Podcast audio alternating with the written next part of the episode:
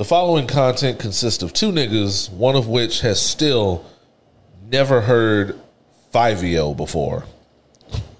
Start the show.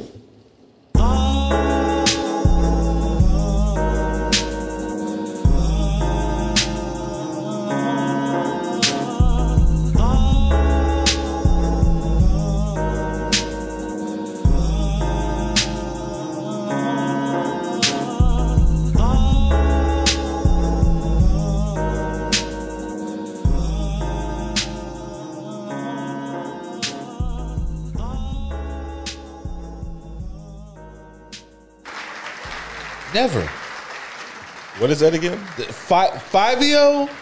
Yeah. Who the fuck is 5EO? Does, does he have something I should know? So it's a he. It's a person. It's it's something. Okay. So does that make two people that haven't heard it, or just one? Oh, you haven't heard 5EO either. I don't know what that is. They it's it's some New York nigga. It's some New York nigga. They swear it's just about to LeBron this bitch. It, it- like in music? Yeah, in hip hop. They swear he's about to LeBron this shit. Sure. Okay.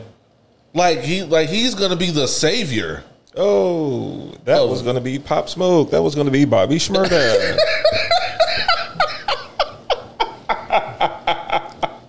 that was to be Papoose. Come on, y'all. Stop, stop, stop trying to make fetch a thing. right. Just, just stop, New York. Just stop. Oh man, they, you can't you can't tell these niggas shit about 5EO. He about he's about to just take the world by storm. Wait, is this the the the old foreign dude? Yeah, I guess Okay. so. He's been on a, on a Nas song, I think. Oh well. Okay, That I, that should. I mean, honestly, that should be enough. Like that. That alone should tell you uh, where that's headed. Like nobody cares about New York, y'all. like just focus on him making good music. Stop trying We'll to make get him there. We'll get Okay. there. Niggas plus information plus alcohol equals opinions while black. Your black ass cheat sheet for the weak and foolishness and fuckery. I am your boy Oz.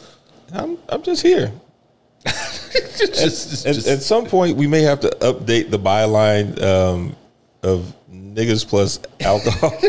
it's like niggas and occasional alcohol. okay. Lately, it's been niggas in the water I would say we've been chilling lately. because my Past few episodes we've been chilling. my liver can't take all that. I'll say, I- but honestly, I think that's, and I think the the demographic of this podcast understands that.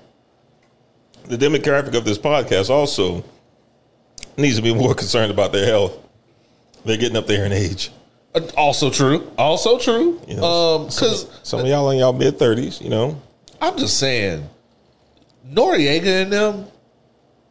uh, Not to be, not to put out another, not to put up or down another podcast. No matter how much I think their shit is bad, um, Drink Champs fan, that fam, they be they, they got some. They drink like they got something to prove. Every every time somebody says anything, they ring the little bell. Everybody take a shot. Noreaga can't possibly be really going through all that liquor. then again, New York niggas are the ones that, are the ones that stay smoking Newports in, into they well into their sixties. Yeah, yeah, yeah. Yeah, that's true too. Uh, I was like, they can't be going through that much. And Drink Champs, a good Drink Champs interview be like three hours long. Can't possibly. Pharrell ain't sitting there drinking for three hours. Oh, Pharrell definitely wasn't sitting there drinking for three hours. Not not even close. No. That man was probably trying to figure out a way to exfoliate while he was sitting there. They still pumping the game stomach. They still pumping that nigga stomach. It it don't take that much alcohol to, to listen to game lie for two oh, hours. And you got a lot of bullshit in you that can soak it up. What what what is this episode one seventy six? 176 up in your mix. Oh man, how was your week, sir? My week was it was oh man, it was it was full of engagement. Let me say that. You know, Yeah. currently at my job right now there's a there's a lot of turnover just because in the uh, in the IT market, there are a lot of opportunities out there for people, and and people at my job are taking advantage of those opportunities. A lot a lot of people are, are having those you know once in a in, in every so often opportunity to make a difference in their lives. Right. So it's been a lot of talking people through these transitions and possible transitions. Had to pour a lot into people, and um, you know, the, the the cup was half full most of the time. So y'all y'all only got what I had. Y'all couldn't have it all though. But uh, I mean, I mean, you know, it was all right. It was all right. Um, Fair enough. you know, first week of spring. Uh, it's about to get warm out there. Oh boy, it's all no, it's already getting warm. It's already getting warm out there. Uh, you know, I've had to, I've had to go back to air conditioning reluctantly again. Yeah, man. Light bill about to surge, and uh, that's that's about it, man. Looking, you know, at this point we're at the end of May, going into April. I'm looking forward to summer.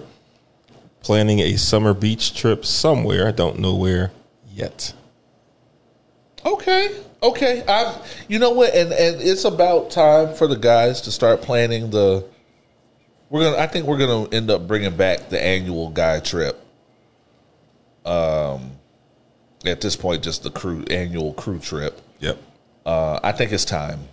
Um they the guys tried to bring it back last year.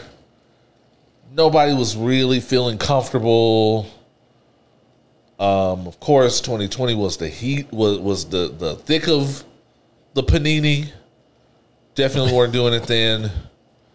I think it's time. I you know um, I can't speak for myself, but the guys are definitely getting into uh, their their professional bags, um, and starting beginning to jump off and flourish. Um, so it's time to it's time to to bring the camaraderie back um, outside of Call of Duty. Um, other than that, let's see. My week, my week was it was a strange week. It was a strange week. Sometimes, sometimes just individual isolated things happen, and then you look up on Friday after a mass of isolated things happening. You're like, mm-hmm. this is some bizarre shit this week, man. Um, came to the same conclusion about the heat. If it's this hot right now, it's a smooth 80 right now. Yep. Um, and you can feel it out there. If this is what it's like at this moment, because I was uh, yesterday after I got my hair after I got my hair twisted, um, it was uh, I forgot what their name is, mud bugging or something. You can find them on Instagram. Uh, it's that time of year too. Uh, crawfish, snow crab. Yeah, buddy. Oh, I had to get a boy. I had I had to get a bunch of it. That's whew, that's snow crab, boy.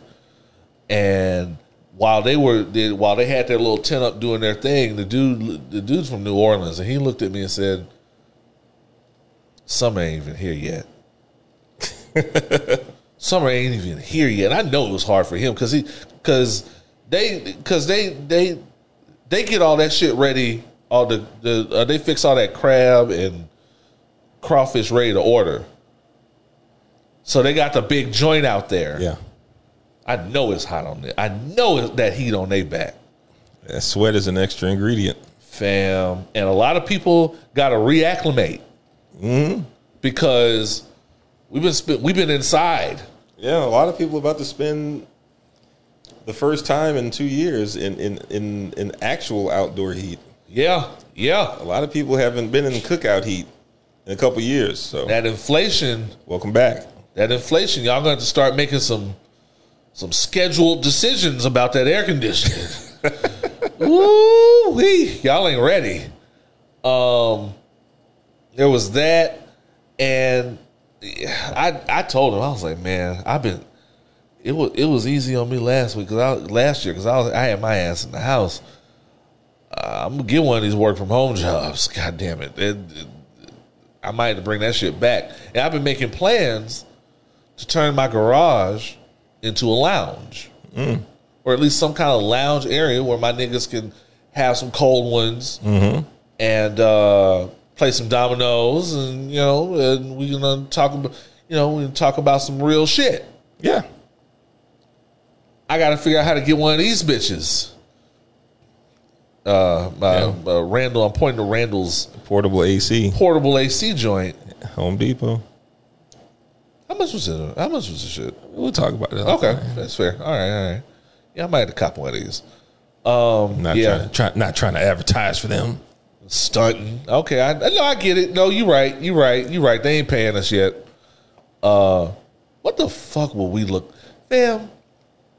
I always want to say, what the fuck will we look like advertising for Home Depot? But like, Look, we'd make it work. I got to start getting something back from them as much as I've been pumping into them. for real. The joys of home ownership. You ain't lying. You ain't lying. Shit. People, people be in such a rush to be a homeowner. They not ready. They not ready, and nobody's making them prepared for some of the bullshit you have to go through on a weekly basis. You know, just, just, uh, what was it? It was last week, I think, that the, uh, you know, just it was just random shit that happened. Just like last week, the the water in my house just said that, uh, it's not going to drain anymore. Oh, that And bullshit! we had to go get the I had to go get the uh, the sewer line unclogged. I mean, like that shit just happened on a day. that might be the problem. That might be the problem in my house. That might. It's just a corner of the house. We have three bathrooms, and one bathroom is just out of order because if you do anything water related in there, all of a sudden there's just a flood in the fucking garage. Oh yeah, you got you got a clog. Yeah, man. You got a clog somewhere in yeah. there. Jesus And, Christ. um, you know, I had to I had to get a 25 foot auger to clear it out of my house, but it was actually outside of my house, and, and had someone had to bring in a big 400 pound joint. Why are we talking about this on this podcast? By We're turning old men. This is like tool time. See, that's how washed we are. we are so fucking washed. This is not what y'all signed up for. Um, but also y'all gonna get this work. I was gonna say, this, I was gonna say, if, if y'all can, if y'all can listen to, um, well, I'm not gonna name names. No, I'm not gonna do that. But if y'all can listen to some of these niggas wax poetic about the woes of having to respect black women, then y'all can get the, then y'all can get this good old uh, drunken wholesomeness. Yeah, God damn, did I refer to did I refer to us as wholesome? Deserving and undeserving. yeah, yeah, yeah. deserving and undeserving. um, giving out flowers while people are here, starting out that way. Uh, oh no! Shout out to the new listeners. the fuck are y'all doing here? You know what it is? I think it's a I think it's a podcast quarantine. I do. I think all their I think all their faves have turned toxic. and they're just quarantining over here until that shit's over. It's only a matter of time before we fall in line with it too. shit. Um. Uh. Yeah. So you know, any good quarantine, y'all y'all watch y'all don't watch enough sci-fi movies because any good quarantine will fail. any good quarantine will fail. It's always going to be the fault of people. People ruin everything. that's that. That's always my take from things. Shout out to the new listeners. Shout out to the old listeners. The first times, the last times. Maybe y'all sick of this shit. It's quarantine though. It's too late to get out now. I mean, Either that, you gotta show us that zombie bite. I'm just saying. I'm just saying. People ruin every good quarantine. There's always one nigga that don't want you that don't want you to know that they got that they got bit the two weeks ago. it's good to know though that if, if we do have a, a zombie apocalypse, that we are definitely and truly screwed. Oh, absolutely, Like absolutely. there there are no phases to a zombie apocalypse. There's no surge. There's no variant. You just die. It's just a wrap. yeah. It's just a wrap. It's not even a wrap because you know you didn't run fast enough, or it's a, it's a wrap because you just rather be at 50-15 with a hookah in your mouth. good old, good old American capitalism just was the fall of civilization. That and white women. White women almost definitely. Um, giving flowers while people are here. Um, flowers go to Miss Contessa Louise, who is actually a friend, a family member of the podcast. Um, I would say, I dare I say, she's a part of the team. Uh, she was very instrumental in upgrading the website. Uh, the website that we get so many good compliments on because it's gorgeous. Um, uh, she's definitely been on my team since uh, Neverland. She did she did the Neverland website. Uh, right now, giving her flowers because she just not to put all her business out there, but I'm so proud of her. Um, she just got some. Uh, I want to say a outside cash investment Hey, hey. um, to a project that she's been that she's been working with some people on. Um, um, some people called the collective, where their focus is um, content creator, uh, marrying content creators with uh, crypto and in and NFTs. Um, the reason I think this is so important is because I've talked to her. We've been, we've been trying to get her on the podcast actually. Um, scheduling conflicts on her on our end, everybody's end, um, is that the thing about crypto and NFT, I get a lot of shit about this because I call it a scam. I don't think the technology in itself is a scam. I don't. Right. There, are, there are a lot of very good practical applications to blockchain technology um, that, you know, if I didn't want to bore y'all to death, I could probably tell y'all about. Sure. The, the, the issue that I personally have with cryptocurrency as it's presented to me is, is the delivery method. It's the, the way that it is marketed to us is what makes it very undesirable. Exactly. It's it, it's very much marketed as you know pet rocks or, or cabbage patch kids. It's here. I have this thing that I want to sell to you, and you will have the ability to make more money from it later. And once you have it, it will accrue and it will accrue in value. And then you'll be able to sell it for more. It's a beanie baby. Yeah. Now the thing is, as we've said before, mm, the last person holding loses. Correct. So when we get to the end of the chain and you can't sell that shit to anybody else, um, much like a uh, Harold Miner rookie basketball card, you're just you're just stuck with it. Yeah, and and and uh, part of it is because people capitalize, much like the, much like um, the African Americans in the Judeo Christian Church. Um, they get caught up in this prosperity narrative. It's very much the new prosperity gospel. Yeah. Um, and they capitalize not only on that, but on the but on the the times we're in and the level of FOMO. Those of you that don't know, fear of missing out. The level of FOMO involved in oh, I just saw some ran, some random SoundCloud rapper uh, make fifteen mil off of crypto, or I some random comic some random comic book artist um, that fell out that that got fired from DC from DC Comics or whatever mm-hmm. makes X amount of money off of NFTs, and it it it's marketed in this everyday kind of schematic to where you feel like the nigga next it could be you or the nigga next to you mm-hmm. that could easily just jump off of crypto. It's a lottery. It is. And in that regard, when you're marketing it as this quick fix key to wealth, that's where I call it a scam. And not only that, the people that the the the celebrities that get behind it, none of them ever can can ever explain it to you. Right. You remember that, that episode where we talked about how Waka didn't know what the fuck he was talking about? Did not know. Your mind is the blockchain. Do your own research. Oh, that's the oh, that's the one. That's the one. If you were playing, if you were playing uh scammer bullshit bingo, if you hear somebody, if you hear somebody say do your own research, it's because they themselves have no idea what the fuck they're talking about. My research has led me to realizing that you are full of shit. Correct. Correct.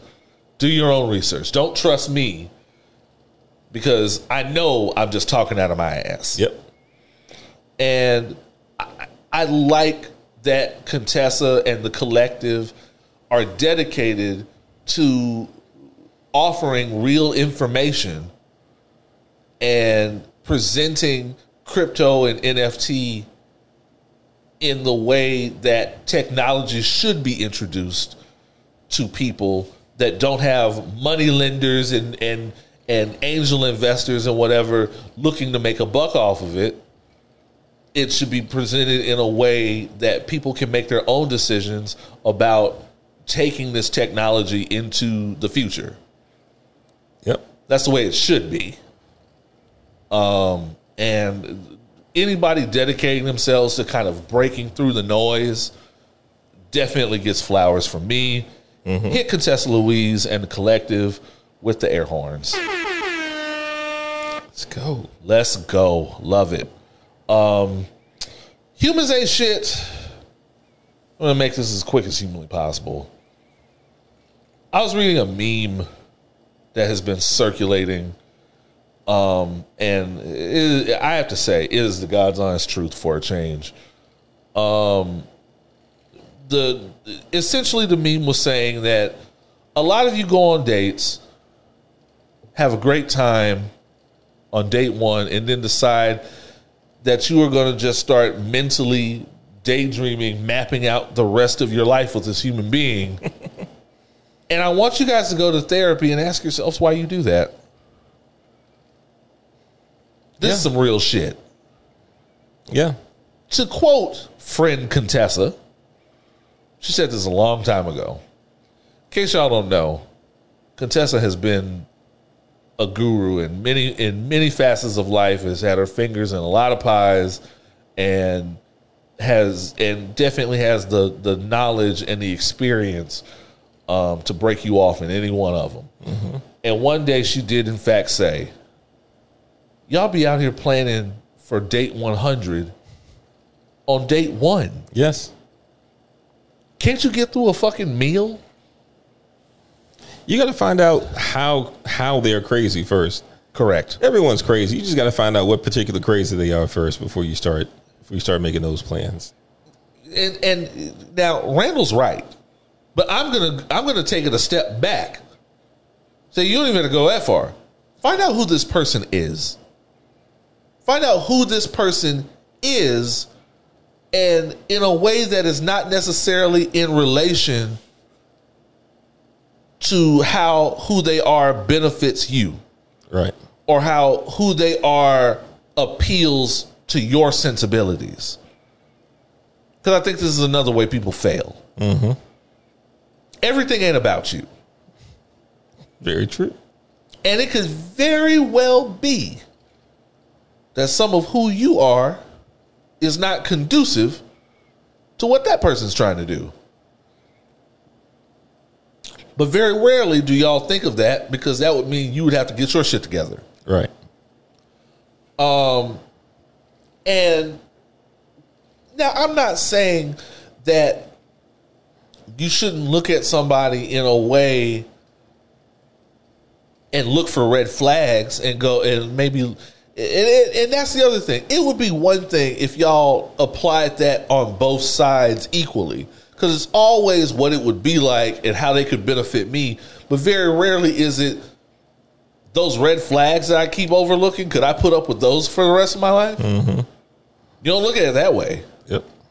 So if you're not gonna if you're not gonna keep it real and look at that look at it that way, you might as well be present, live in the here and now, and evaluate and evaluate this person on who they are and what they stand for as a person. And you might just come out admiring who that person is.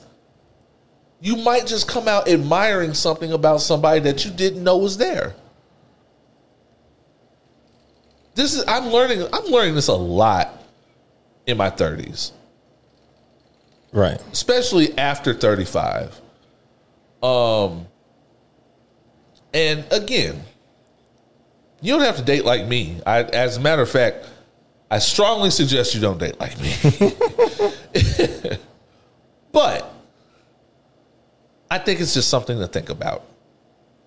Something that, to genuinely just take into account and consider because I even outside of just dating, I think the way we I think we could benefit a lot from reevaluating the way we evaluate the next human being.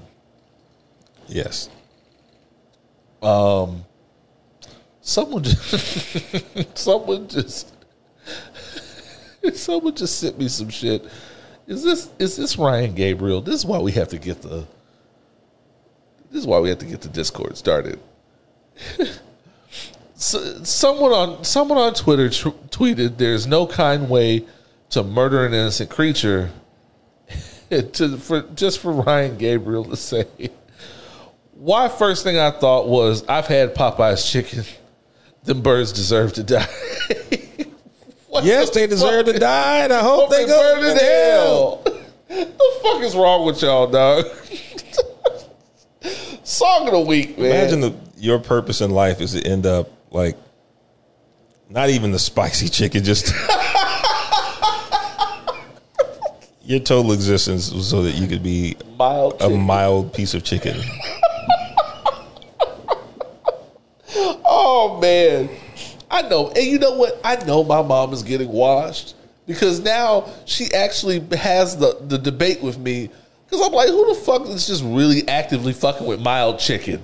And my mom was like, well, no, I, I'll, I'll take a piece of mild chicken because y'all because you people are obsessed with frying the chicken super hard But and, Popeyes, and battering the fuck out of it. Popeyes spicy ain't spicy though. It That's just has it just has seasoning. Yeah, that's true. You- You are correct. Like It's good and I like it, but it's just seasoning. two people that I consider close friends, and that's up for debate now, have an aversion to spicy chicken from Popeyes. I'm like, y'all are grown ass adults who leave comments in comment sections. Like y'all, y'all, y'all out here running from spicy chicken. Yeah, The, the, Tristan's not fond of, spice, of Popeye spicy chicken either. And that's why she's where she is now. That's you're it. here. Well, yeah, possibly. It, it, it's possible. I'm There's a lot of things I didn't know I'm about. oversimplifying. Uh, there was a lot of shit I didn't know about her before the pandemic. Um, so yeah, song of the week. It's always a good day when there's a new Syd when there's a new Syd joint out there. It's always a good time. I'll tell you, Alice Isley drops some shit, I'm there. When Syd drops some shit, I am there. Not only has Syd dropped some new shit, she's dropped some new shit with Lucky Daye. As a matter of fact, that's a combination that deserves air horns. Um, let us know when you're tired of the air horns. We won't care. What they gonna do? I was gonna say, I was say, we won't care. um, this is Cybah. S C Y B A H, the nigga version of cyber. Pour yourself something, get comfortable. I mean, it's a lucky day and Syd feature. You have no choice but to get comfortable with this Yes. Um, it's heating up. So turn up your AC, pour yourself a glass of something. We're gonna have a good podcast, Yes, we will. and we will be back with more opinions while black. Let's go. Yes, Lord.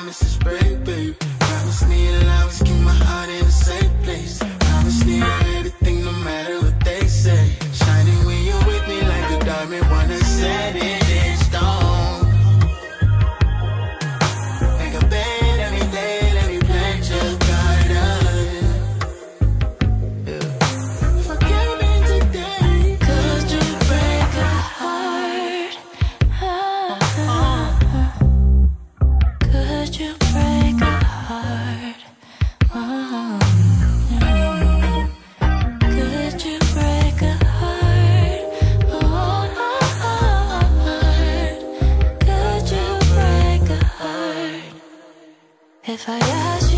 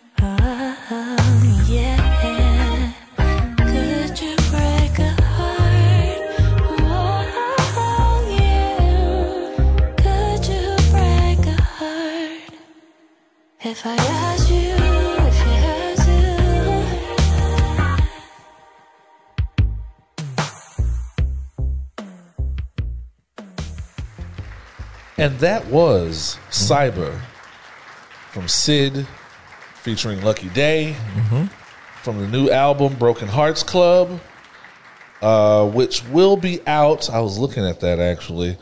Uh, April 8th. Oh, that's soon. That's Niggas, next week. nigga, the sp- they they are they're just lubing us up Wow. for the. this is about to be a hot ass summer for music. Because there's some people out here that are on the way. Um, let's see. Lucky Daye just Lu- Lucky Daye just dropped. Alex Isley is coming. Um, Syd is coming. Um, uh, well, for you hip hop dick riders, Five is coming. Um, I think Kehlani's on the way. I think. Um, there's a few people. I think SZA. I, maybe SZA. You know, SZA and Summer Walker just dropped some new shit. Yeah, SZA got some new titties, so she'll be touring soon. Don't act like you didn't see it. It's true. It's true. I I'm gonna be honest with you because I because I watched it at work. I have still not heard the song. I just because I just watched it at work and I I didn't have my I had my AirPods in. It's it sounds exactly like the the original version, except we're pretending that, that Cardi B is singing. That's the only difference. I I love like SZA, Summer, Kehlani, a few other people. I love this era of Strip 'N B. I love this shit. Ruin my credit music. Yeah. Oh my god, I love this shit. As a matter of fact, stripping Me is the name Yeah. of this episode. Let's go. Um, I was actually all this all this cutting up. I was looking for, uh, I was looking for a track list for Lucky for no for Syd. Okay, I see it here. Uh, oh boy, thirteen songs. That's a that I have to say in 2022, 13 songs is a commendable number. Lucky Daye, Smino, Kehlani.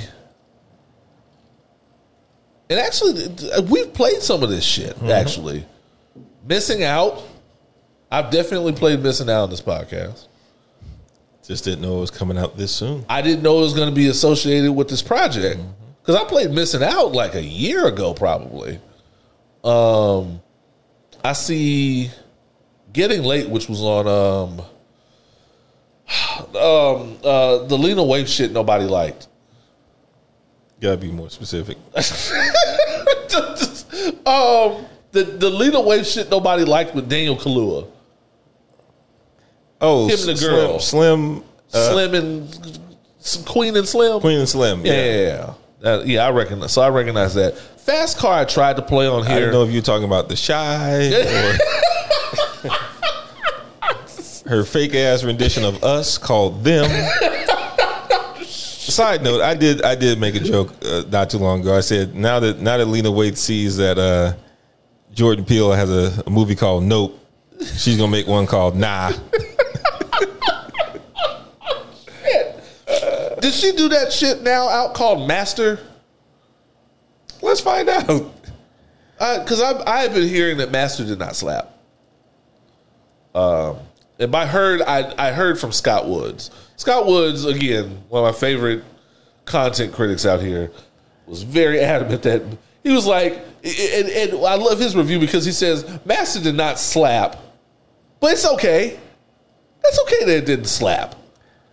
We've got enough black shit out here. We don't need it. To, we don't need it to slap. So keep not slapping. Like, I do not see her affiliated with this.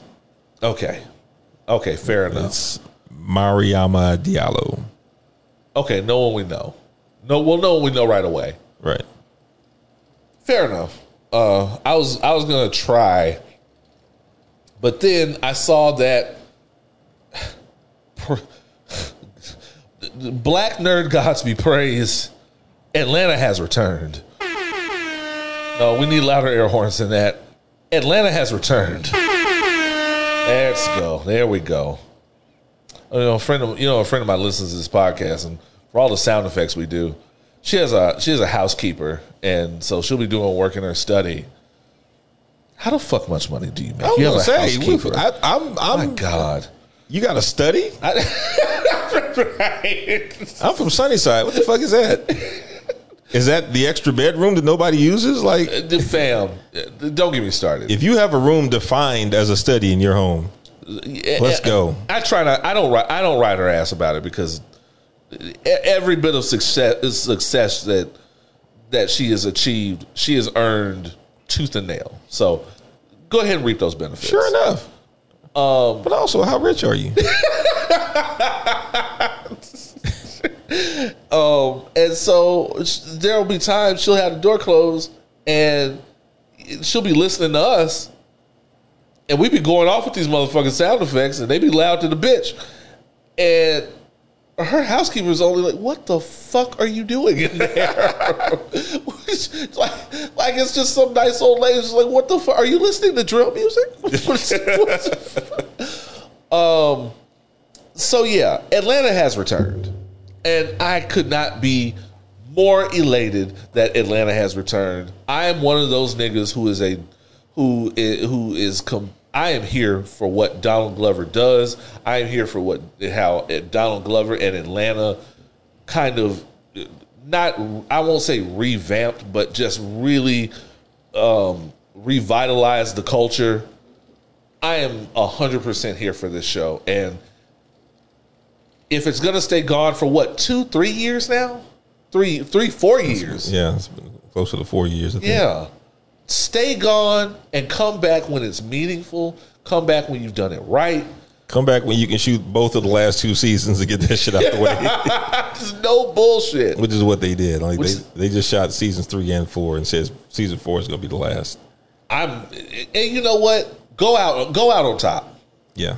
If if this if these first two episodes that they premiered for us are the vibe, yes, this this is going to be an Atlanta podcast. God damn it! Um, go out on top because Donald Glover has not missed a step. I will say, for whatever you think of his writing style, him and his brother's writing style, because I think I think his brother wrote the first episode. Brother wrote the first one. Someone else wrote the second one. Okay. He, he has a, he has a he has a pretty good writing table. And it- I can say that whatever it is you you loved about this show, the first two episodes tell me that it's there and that um, you're gonna you're you're gonna get whatever it is you loved about Atlanta. They have they have listened to you because they started us off this first episode. Yeah, I'm doing spoilers. Fuck y'all. Um, fast forward to shit ten minutes if you don't like it. Um, so the first episode was usually we get this more in the middle of the season, kind of an off an offbeat kind of detour from the main story. Um, they gave us eh, a lot of people compared it to Jordan Peele, kind of. Um, kind of get out vibes. It was actually the retelling of a true story. The the Atlanta the Atlanta verse version, I guess. It was it was the Black Twitter version. The the the thing about it was it was.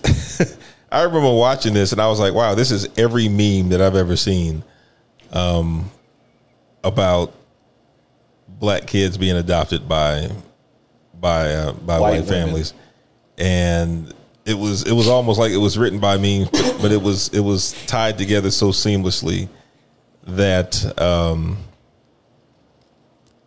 that I was like, wow, it, it did make for a compelling narrative. That it did. And a quick shout out to Chef Ibersal Fallon, who, um, you know, offered some good insight at, on one of his posts and and and explained how he identified with that as Oh, well. word? Yeah, Okay. it was it was uh, it was on one of his stories. It was yeah, so it was it, it definitely resonated. It- right. It definitely resonated. And, you know, one thing about this being a black ass show is that I know that there are so many things on there that only black people got oh, 100. that their white friends were calling them like, so right. does everyone's parents tell them that white people are going to kill them? Yes. Yes. Yes. Absolutely. In one way or another. White people gonna get you killed. That that's that's that's that's going to be a conversation. And it, it changed. Now it changed. The narrative changes a little bit generationally speaking, but the the idea is there. My dad, um, God rest him, he had he in fact had white friends. I mean, rare, rare, and they were usually disgustingly rich. Um, but he was of that mindset because he because he grew up in a time where it was rare to be in white spaces or it was where it was rare for white people to accept you into those spaces mm-hmm. so having a white friend on your team doesn't necessarily mean that you've made it but Right. it means you're doing something to cause mainstream notice Right. so he always appreciated that I had white friends uh, growing up in school. And so for him to have a white friend that he would go fishing with every so often, who seemed to be doing well for themselves, it wasn't necessarily that those white people will kill you. It's that when the war happens, oh God, old school black people are so good for this. When the war go down, don't think they don't think they choosing you. Yeah. I mean, It's gonna be it's, it's, gonna us be and us them. and them, It's us and them. and they ain't gonna choose your black ass because they ain't losing their seat. so yeah, but that narrative has always been there. These white folks will fuck you up. And the other part is, especially with the little boy dancing in the beginning, don't be acting a fool in front of these white people. oh, oh, there was so many levels to that shit. Yeah, don't be Showing out for your white friends, huh? your white friends, huh? And also that black parents don't give a damn about embarrassing you in front of anybody. I don't care if it's your little friends, At all. your teacher. I don't give a fuck. Not at all. And don't have them coming up to the school on this bullshit. Don't have the school calling me to come up here. Oh man, Like- they black folks when black folks don't want to be inconvenienced, they have no problem coming up here, seeing who the, seeing who the white person is that don't take no shit, and deputizing them as your eight hour a day parent. Yeah. Kick his ass. Because because the first thing she said was, "Give me some more motherfucking detention. Yeah. Give me some more detention and call it a day. What the fuck you calling me for?" This is y'all's job for eight hours a day. We're going to take him out and put him in less challenging classes. And see, now you got these white folks thinking you're retarded. Oh shit! like, again, don't embarrass us. Uh, These- like, there's, we just need to make a list of rules of parenting from black parents. Don't embarrass us. that's the that's usually the first rule. Yeah. Don't be making an ass out of me, making me think that we not raising your black ass. Right. Making you think that we making you think that you was raised that you was raised by wolves in a barn or some shit. Don't ha, don't embarrass us. Um. Two, don't have them having to call me. I got to come from work. I got to come from work to see about this bullshit. I, and, and and that's less uh, that's less on them. That that's less on you than it is on the teacher Right. Because black people expect they respect a teacher with some nuts about them.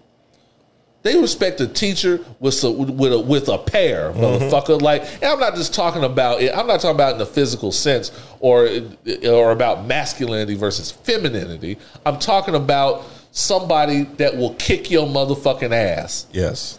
Anybody who watches Abbott Elementary knows exactly what I'm talking about.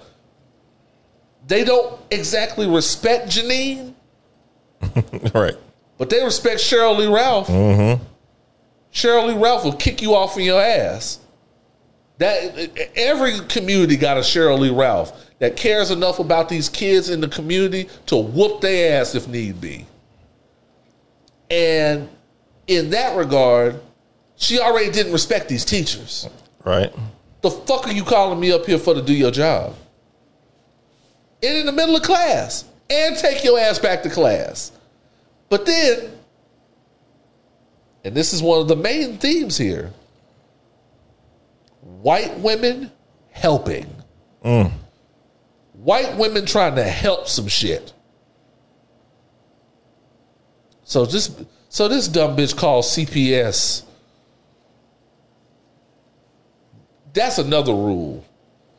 If you call CPS, go. Mm-hmm. You better go with him. What did? What did the grandfather say? Go. You better take him before I kill him. Yeah. Get that boy three well defined slaps. That's when you know your ass is in trouble. When the when the male in the family goes, "What's the problem? What's the problem?" And you don't have an and no goddamn well you don't have an answer. Next thing you know, you're eating microwave fried chicken.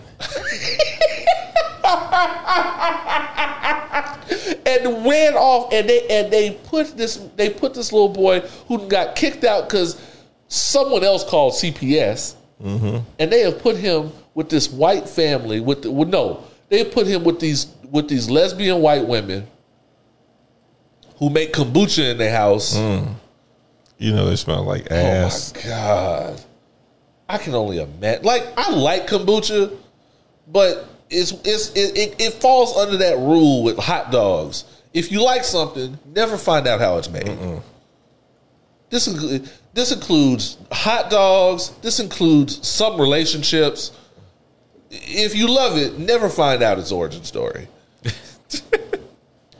um, and so now he's staying with with these other black kids that have been adopted over time.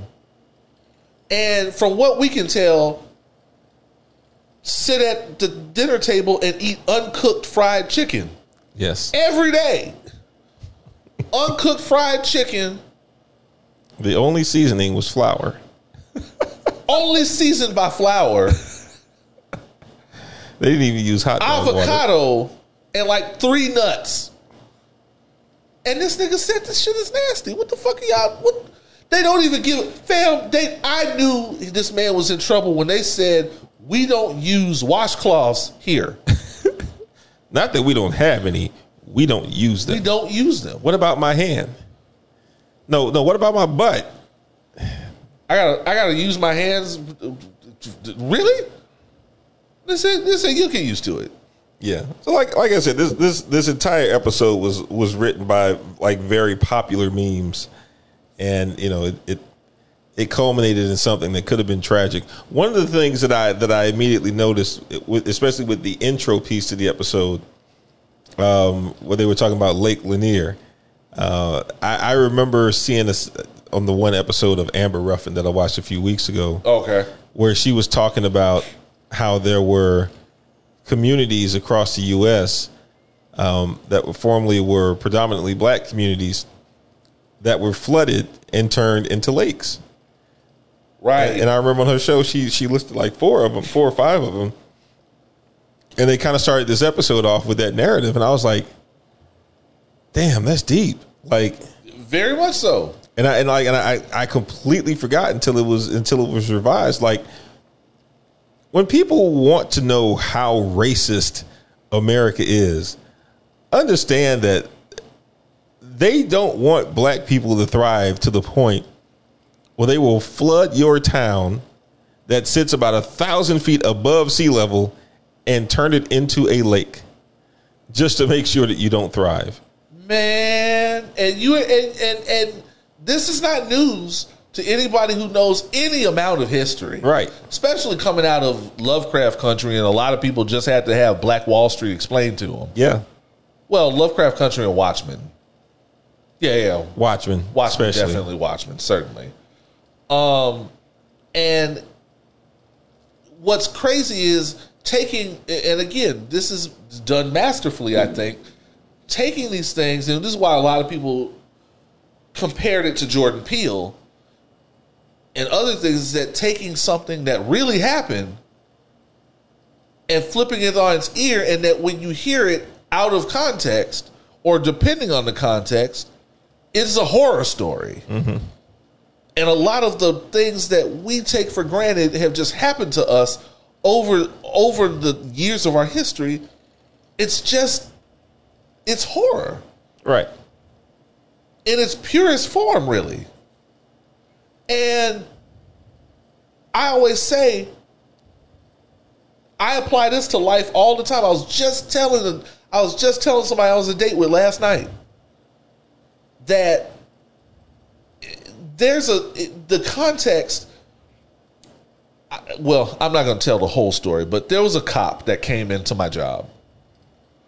Uh, he is retiring. And he was saying things like, "Well, I'm retiring because it's not fun anymore. They don't let you rough. They don't let you rough him up anymore. He's an old. He's an old guy. He's an old guy, but he's a big motherfucker. And I would not want a problem with this motherfucker." And he was like, "They don't rough you. They don't let you rough them up. They don't let you talk. They don't let you talk a little nasty to, a little nasty to him. It's not fun anymore." And he was, and he, his father was a cop. Apparently, his father was a cop that these other cops knew or that had heard legend of. His father was definitely racist. One hundred percent, one hundred and ten percent. The the way he described this man was that he was this great big man. It's not unlike the way I described my father when I was little. He was this great big. He was this great big man who used to play football with these great big hands that could palm your head, and he had no problem grabbing you by your head and th- throwing you into the ground mm-hmm. if if you gave him shit. Now, the way another cop was listening to this and the way other people who were familiar with law enforcement were listening to this, you would have thought this man was motherfucking Davy Crockett, whatever whatever he whatever hero you want to call him. You would have thought this motherfucker was Captain America. Me, the black person listening to this, thought this motherfucker was Leatherface. I swear to God, I thought this was Leatherface, the blind motherfucker from what's that shit called? Don't Blink. Fuck out of here. Don't want no problems with this motherfucker. This motherfucker sounded like the harbinger of death. and here's his son, equally enormous. And I'm a big motherfucker. So if I tell you I don't want a problem with this man, mm-hmm. you definitely don't want a problem with this man.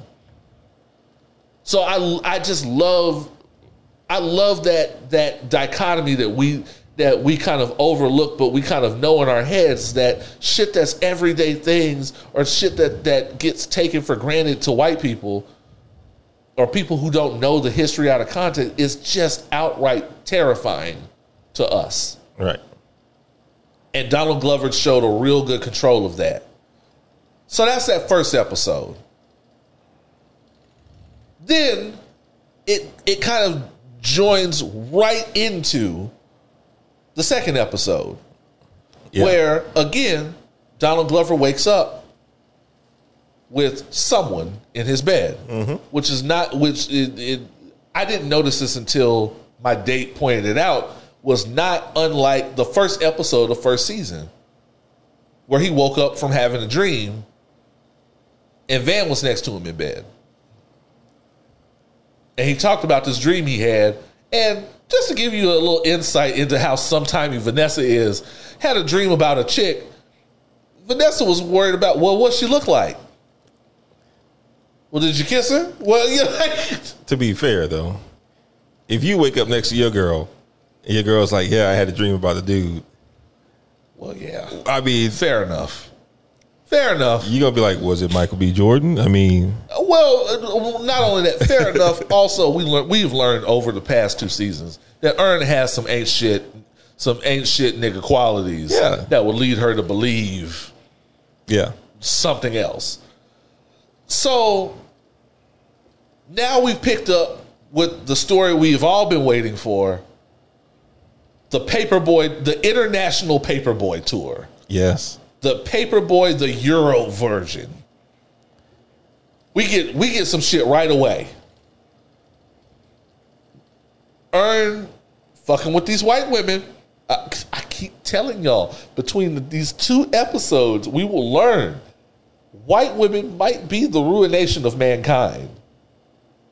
When when when when that moment happens for us, I guarantee it will be a white woman that jump started it. Helen of Troy. White woman got this motherfucker got this motherfucker late. He left Van at the airport. or is late picking up Van at the airport. And somehow, while he was while all this was going on, fucking with this white woman who may or may not even speak English, and I'm pre- I, I suspect stole his underwear. Um, Paperboy is in jail. Paperboy is in jail, not only in jail, but for the funniest shit I've ever heard of. The the Paperboy, that nigga in jail scene was the funniest shit. The what happened last night, Yeah, it wasn't even him doing shit. yeah, It was two women, from what I can understand, fighting over calling Rihanna a nigga bitch. The room was probably in his name though, That's right. as was the chair that went flying out that window.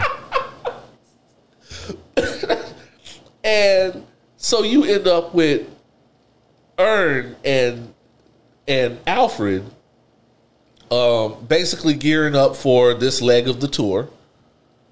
And Van and Darius going on some weird vision quest Yes, because the tables have turned and, and this is and again an interesting turn of events the tables have turned and when we started off this adventure with them back in season one it was earned being displaced and not ha- and not really knowing where he was or where he was headed in life right.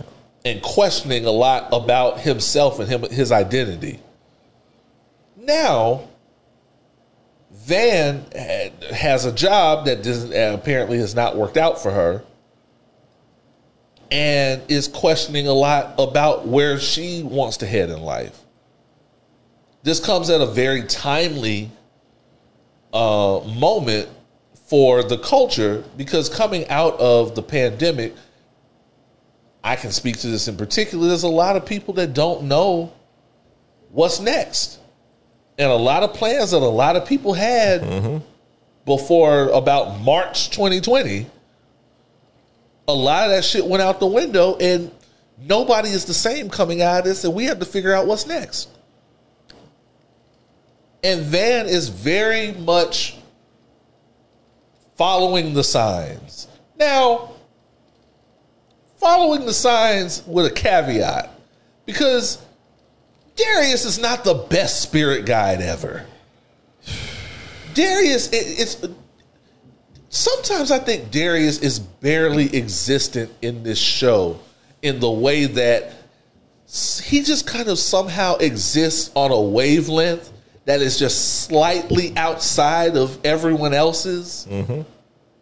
And the only time I've ever seen him shocked into the same wavelength as us is Teddy Perkins Yeah. in season two because all that shit was very shocking. And so Darius is just kind of there in his own experience. And again, one of the most shocking, mo- not shocking, I'll say, but they follow a random address they found in a coat Because it always ends well. to an event that I don't think they were ready for. An event in which, if I walk in and I see that event, that event is being described to me, I'm walking I'm straight leaving. out. Leaving. And Van found out the hard way. Why? Yeah, she sure motherfucking did. And we learned a lot about Van kind of having these events play out in front of her. And I think that is going to set her course for the rest of the season. Um, maybe. Possibly. Because we never, never know with this show. I'll say it's hard to say with Donald. Meanwhile, Donald and the tour are not going well. Or maybe they're going great. I can't tell anymore.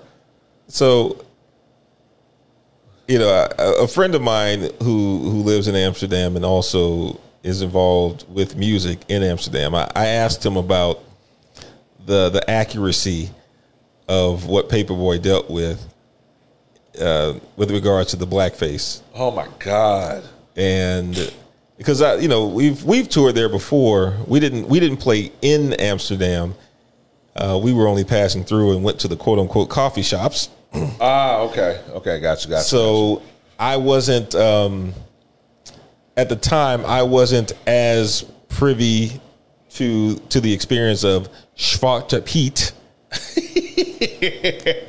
Translation: Black Pete right. um, and Sinterklaas that uh, that they did, and I, and I asked him if if if that kind of shit actually happens, where you had a show a nigga show up in blackface, and he was like, "Well, yeah, there is. You know, there have been incidents where um, artists have performed, and, and he said that that that venue is an actual venue in Amsterdam that he's oh, word? and he said that particular venue had someone who performed, the black artist that performed, and a couple people showed up in blackface, Oh, shit. and he was like, "All right, I'm gonna go ahead and pack this up, and I'm out, and I'm not coming back until y'all get rid of this shit."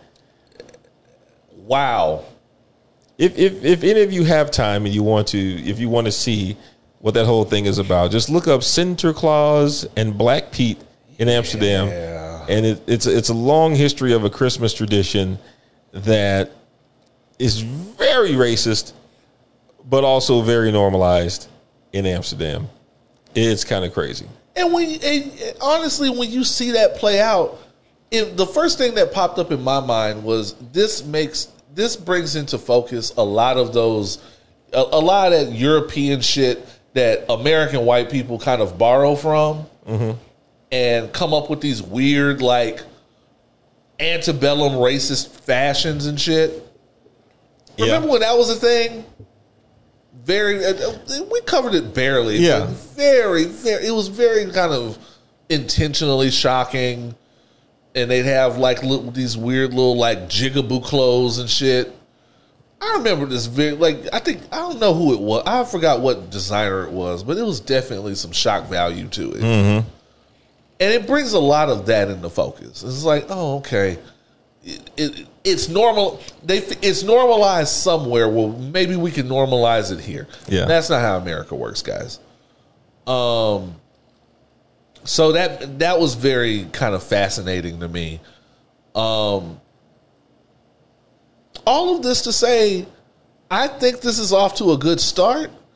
I think we are going to see the rise and fall of Paper Boi because all last season, Alfred was all worried about what uh, about what um, Earn was doing to fuck up the brand, mm-hmm. whether or not Earn would be a good manager, all this shit. When come to look at it, even it doesn't even without Earn, Paper Boi is very set on self destruction Yes. and making terrible decisions. Now, hanging out in the Amsterdam prison because everybody there apparently is a Paper Boi fan. I don't blame him. And I've I've heard, and hopefully never have to experience. I've heard some of those European jails are nice. Um, the fact that niggas were out there chanting "Free Paper Boi," Yeah, that shit was hilarious. Um, all fourteen of them. Uh, and not only that, the fact that it was this was one of my favorite moments because it was you should always know something's up when Alfred isn't depre- acting depressed.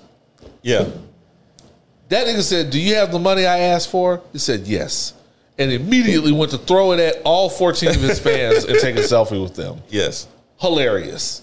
Um, Atlanta is back. I'm proud. I love it. I think it's great. I think I I love everything that's happening. Um, they got me hyped just off of these two episodes. In my mind, Atlanta is just one of the best shows to do it. It it just in the past five years, one of the best shows to do it. It it definitely has officially carved its own niche in terms of black programming. Not quite a comedy, not quite even a dark comedy. It's it's very much black surrealism. Right. So I, I think you were mentioning that you know he he once mentioned that he wanted to be like the Black Twin Peaks. It- yeah, he definitely said he wanted Twin Peaks for hip hop. Yeah, and it's it's definitely it's definitely in that realm of surrealism. Like every every episode pretty much has four or five like What the fuck? really what the fuck moments, and they kind of build a narrative around that. So they've you know that's where they are with it. I'm hype. I'm hype. I so far, I'm in. Uh, it would at this point it would take a lot to kick me off the train. But uh, again, Donald Glover is doing it, and I respect. I respect what him and this show have done for the black weirdos like myself. Yeah, and it has been very unapologetic and I feel like has kind of freed the black weirdos to just just tell your fucking story. Um what else have I watched? Did you watch oh oh, have you watched DMZ? I watched the first episode so far. I watched the first episode and a half probably. Um DMZ is like I didn't realize this was not this was a limited series. Yeah, and, and I'm and I'm fine with that because the one thing that I that I appreciate about a lot of these television adaptations of comic stories is that they are they're venturing away from the source material Right. and kind of putting their own spin on it. The Boys has done it. Um, Watchmen obviously did it. definitely did it. And in this case, um, DMZ is following one of the secondary, uh, who I would consider a secondary character in the original run, Right. uh, and and kind of following an extension of her narrative, which is cool because I'm like, we don't need to see the exact same thing that happened in the book happen here. Yeah, that, I, that now that's true. Especially when you realize how it ended. Yeah. That's a that's a fucked up thing Yeah. to put on TV. Oh yeah. Oh yeah. Now, what it what it does still hit on is that you know it it still represents a very much divided nation, Correct. and one, Um, oh, are we going to give them the, the premise, basically? so the premise of the show is that uh, there is a civil war happening in the U.S. and there there is still the United States of America, and then there are parts of the East Coast that are now what do they call it? The Free States of America or something Correct. like that. the Free States of America. And right now, uh, Manhattan is it Manhattan? Manhattan Mostly Manhattan. Manhattan is the DMZ or demilitarization zone, which means it's kind of the, the neutral territory for now. Right. Uh, but the borders keep changing day by day, minute by minute. So the DMZ right now is kind of the only place that's not associated with either side, but it's also a very dangerous place to be. Because they're they are still shooting at each other. Correct. So you know, remember years ago when when Texas was threatening to secede from the union, kind of kind of that, kind of that. But you know, without Ted Cruz. Or Rick Perry. Fuck Rick Perry, by Oh, the way. Just in, just in case he's forgotten somewhere. Fuck Rick Perry. Really. But uh, that's that's kind of the world that that this is in. And apparently, in evacuation day number one, Rosario Dawson was trying to get out, and she lost her son. Uh, in the in the confusion, Yep. and she has been, and so she is um, going in, sneaking into the DMZ uh, to find clues on how to get her on where her son might be, and um, to try to bring him home Right. but she does not she is she does not like what she has found. She does not. Um, I can say this about this show on the positive tip first. Benjamin Bratt, where the fuck did this Benjamin Bratt come from? Holy shit! I remember the cornball dude. Yeah. Well, he you know he got a little he got a little bit of Marvel experience. You know what I'm saying? Wait, He was in Ant Man or one of those Ant Mans or something like that. he was in Ant Man. Let me see. He was in one of those. Uh, he was in a Marvel movie. I know that as a Really? very yeah. Oh, um, ah, he was in Doctor Strange. Yeah. I, I, I mean, barely for like five seconds, but he was Yeah. in Doctor Strange. Yeah, whatever he was in. Yep, you're correct. Yeah, he was the dude who told Doctor Strange how to find the ancient one. Correct. Um, yeah, yeah. yeah. Doctor, but like I gotta say, it's something about the Marvel, that Marvel money Yeah. that just puts you through that Captain America machine, and you come out a whole different motherfucker. Because I do not remember this Benjamin Bratt, but the Benjamin Bratt I remember was a cornball. The one I remember played basketball against Halle. Still worst movie scene ever. Ooh, we don't talk about. Oh, we don't talk about Halle. No, no, no. Damn. Oh, I almost forgot about Catwoman.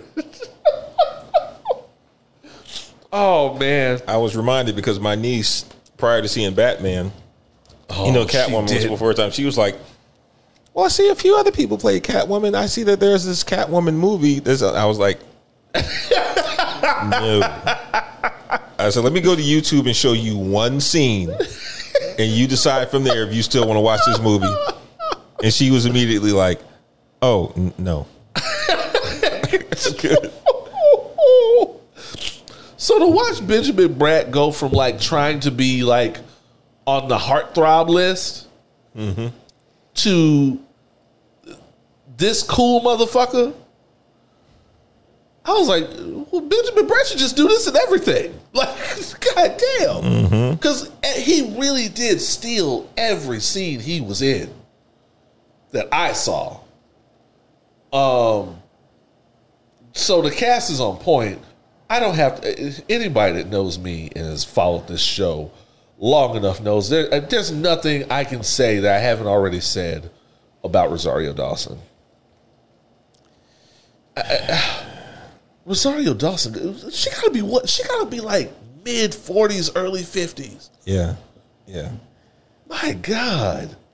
Yeah, and and you know I, I've enjoyed watching Rosario Dawson grow into like a legitimately veteran type actress One hundred over all this time. percent. Like she is one of, like she's one of our, our vets. Like she, She's not, out and she's never the same chick. Like she's never the same actress Mm-hmm. that she was the last time you saw her. forty two. God damn! Wait a minute. Rosario Dawson's only four years older than me. What the fuck? Drink your water. Stop eating fast food. You ain't lying. Look, Eat your vegetables. you ain't lying. Um, Exercise and get your sleep. uh, to quote, to quote Lala speaks, drink your water, mind your business, and play no games. Yeah. because God damn, Rosario Dawson's 40 to get the fuck out of my face. Look, um, good performances on that end. And again, never the same never quite the same actress you remember from the last thing. Correct. Light years better here than what I remember of her in the Marvel Netflix universe. Which she was not bad. I don't think she was given enough to work with. Right. um not the same actress there that I remember in that weird fucked up mindfuck movie with James McAvoy. You remember that shit? With her, with hit with with with James McAvoy and like Vincent Cassel. God, what was that bull? What was that bullshit called? It was bullshit too. It was bullshit, but it was worth That's it. probably why I don't remember. I mean, it was bullshit, but it was worth it for full frontal naked Rosario Dawson. oh, that one. Yes. Uh, uh, um, um, What's it called? Touch. no, but it was it was something very similar to that. Um, it was You know it immediately. trance. Trance. There you go. trance. Yeah, that was some fuck. That was some bullshit. That was some fucked up shit. That was a good movie. That was man. That was fucked up. That was that was. eh, Maybe I have to go back and watch it again. That was some. That was some batshit crazy. Just shit. go to one scene. Well, yeah, that too. good. Yeah, you're correct. Um, but yeah, so definitely, so definitely evolving there, and yeah, she has become one of our vets. I suspect that there will come a day when the Gen Zs are talking about Rosario Dawson the way we talk about Angela Bassett. You just made me hate Andre, Eric Andre again. and Cory Booker. Oh, fuck.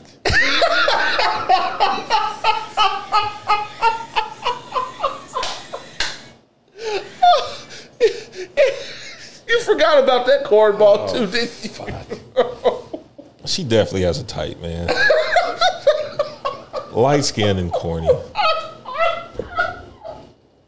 Oh shit! Two things that neither one of us will ever be. Will ever be. Sorry. Oh, it's all right. That's a that's a L I'll take. Um, the ne- the negatives here. Um, for me, and again, I don't want to be like a source material whore, but I feel like even with the premise you've been even even borrowing from the source material, the premise that you've been given deserves more world building than you're allowed to do in four episodes. Right. Um, because this project because this project has been on the burner for a very long time. And has mm-hmm. probably taken several different shapes. Yes. you can tell and that's another thing. You can tell that this script is the end result of a script that probably started out way more sprawling than this. Probably switched studios a couple of times. Um, switched uh, switched writing tables. Had to go through the had to go through the executive producers. Had to go through another set of executive producers. And this is what we got. And this is what ava was given to work with. Um having said that i like visually what ava does ava knows how to film black people Correct. Ava knows how to film people of color. Um, so visually, I think everything made sense, and I think she did the best vi- the best visual reputa- representation one could do of this script. My problem is, I feel like there's a lot of world building that could and should happen, even if you're not going one one for one from the source material. Like the elements of what happened to um, Rosario Dawson's son. That deserves world building. And if this weren't a limited series, I suspect we would get an episode just for that. Right. I suspect we would get flashbacks of what Rosario Dawson was doing, looking in all these other places across the world that would lead her to believe that her son is in the DMZ. Right.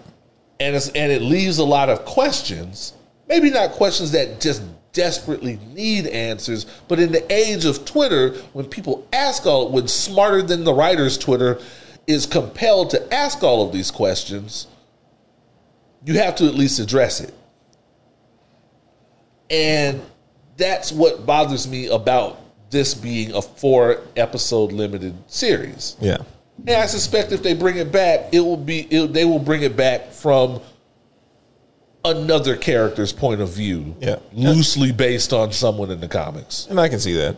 I mean, it's it's it's one of those things that uh, I think you hit it on the head. It it probably at some point in development was a lot longer than that. It, it There's Right. probably a lot more involved into it. If it does end up continuing in the future, and then if it does end up being something of a somewhat of an anthology of characters, I'm also fine with that. I, I, I would much rather have it be four episodes that leave me wanting more Right. than 13 episodes that leave me feeling like Iron Fist.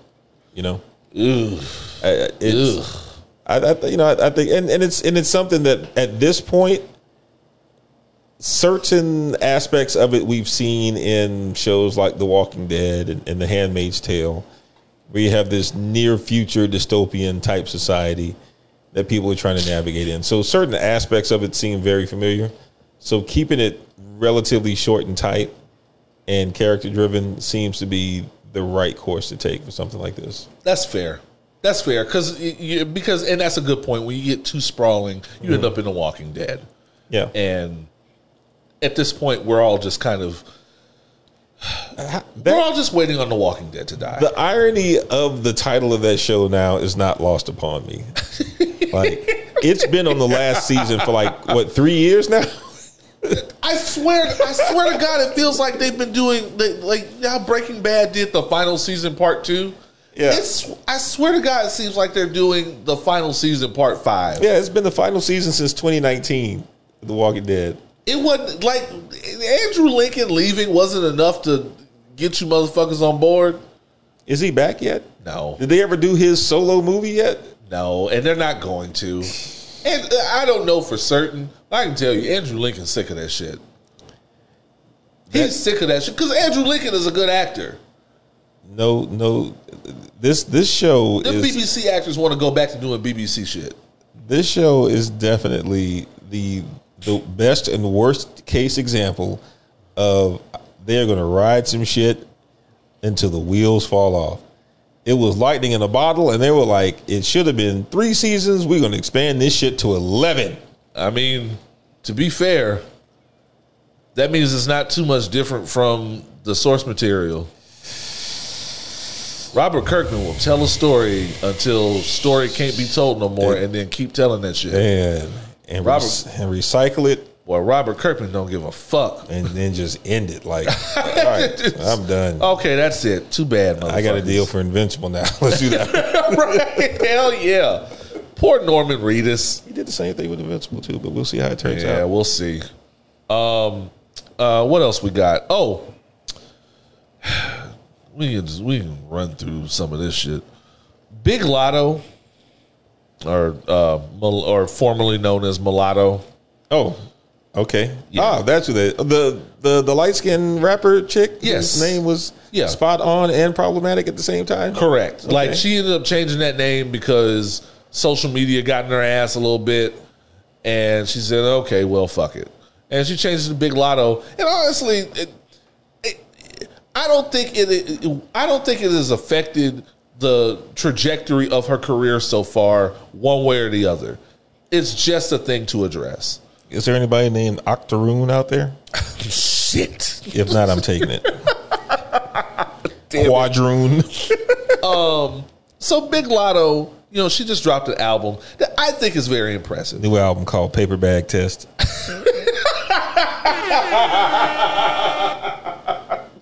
Um, not a bad album. I again, I respect, I respect her pen. Bitch, I'm passing for white. I'm passing for white. Bitch, I'm passing for white.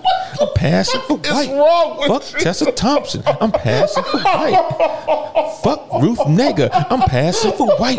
I'm passing for white. Hey, passing for white. Hey, come on, man. Wrong with If we gonna do it, let's do it. Oh shit! oh no! If you gonna do it, let's go, man. oh god! So, what the fuck is wrong with you? I'm the slave master's daughter. Okay, all right.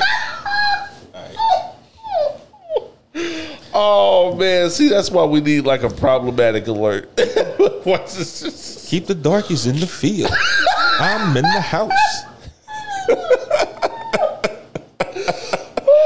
All right, I'm I'm done. Oh boy. Okay. So album dropped and um basically she was in an interview somewhere talking about how Making a remix to Ante Up called Antebellum. Okay, all right.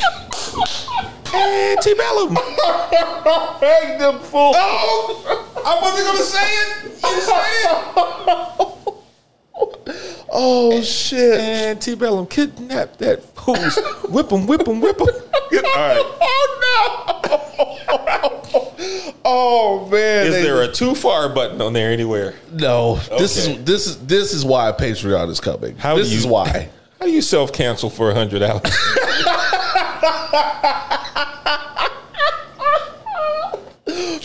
Oh man. So she was telling this story about how one of the features on her album uh, basically said that um, they wouldn't that they would um, refuse to clear uh, whatever the song was if she didn't go out with them. We don't know who, and there's been a lot of speculation as to who, just given the um, the recent features that she's done and the recent people that she's worked with, particularly on the album. Uh, you know, there's Twenty One Savage, there's Durk. Uh, I, I think Kodak Black. Everyone's really suspects Kodak Black um, because let's be honest, this sounds exactly like some shit Kodak Black would do. Um, and so people were kind of pressuring her to name the name. My thing is this: why? Who gives? And not because, and not because who gives a fuck, but because if, if she does name the person, what the fuck y'all gonna do? What y'all gonna do? right? Y'all ain't gonna do shit. We all demonstrably you're not gonna do shit. We know that there because there are people that we know are doing shit, have been brazenly doing shit, and y'all ain't said shit about it. And y'all haven't and y'all haven't stopped listening to him at all. Chris Brown, we know all the shit he's done. Um, Trey Songz is at this point doing Bill Cosby numbers of rape accusations. I mean, it's up there. Yeah. Um, it seems like somebody else, somebody else, uh, got something to say every week on Trey Songz. And not only that, people that tried to tell y'all Trey Songz wasn't worth the damn are resurfacing. I'm just saying, Keke Palmer tried to tell us. We didn't want to listen. And at this point, it's almost ineffective. Y'all gonna get a few tweets off and call it a day. So pressuring somebody to name names when they have their reasons for not naming names seems counterproductive. Because again, what y'all gonna do? And let's not assume that she hasn't weighed the the consequences. Because naming somebody like that in the industry immediately puts a target on your back. Right. Megan Thee Stallion has had a target on her back from the moment she said, Tory, you shot me. So let's not act like we're not putting somebody that we're not putting somebody else up on the chopping block just so we can have a few a few minutes on social media of very limited gratification. Yeah. You know, I, I I don't fuck with that. Again, if I thought that the internet as we know it now and you niggas on the internet were worth a damn and would and would uh, circle the wagons and get the and get whoever it is the fuck out of there. Because what if it is Kodak Black? Kodak Black got a couple of rape cases. I'm surprised his mother hasn't filed one yet. Sir, Huh?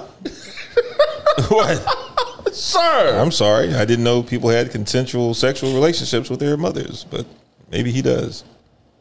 And uh, Was that a consensual ass grab? I won't belabor it. I'm just saying, what if it is Kodak? Y'all got a, we got we we got a paper trail on Kodak Black at this point. Yeah. Y'all ain't done shit about it, and y'all ain't done and y'all ain't done shit to make me think that y'all trying to get Kodak Black the fuck out of here. So wh- what's the point? And, and and it's it's not about it's not about not calling out bullshit. It's about what y'all do after the bullshit is called. That's what I'm calling into question. Just something to put out there. Um, male birth control is going into human trials.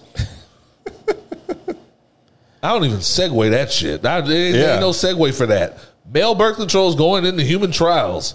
React. It's um Sign me up. it's an interesting time. It's an interesting time to be alive. Uh, you know, normally here's here's this is how you know niggas ain't shit. Normally, you know, we especially black people would be the first to be like, "Oh, you ain't, you know, you're not putting anything in me that I don't even understand." You know, y'all just got stuff in the trial phase, blah blah blah. But no, if it's if it's something that might allow someone to shoot up the club with no consequence, All these same anti vaxxers gonna shut their ass right the fuck up and get in line. Niggas gonna have birth control parties. they gonna be TikToking in line at CVS. Like, yo, you know what I'm saying? We out here, man. Just about to get my little about to get my little pill, you know what I'm saying? Just so y'all know it's real, man. It's my pharmacist, man. This nigga named Clarence. R- r- Oh, excuse me, sir. I uh, it's just uh, what what are you doing?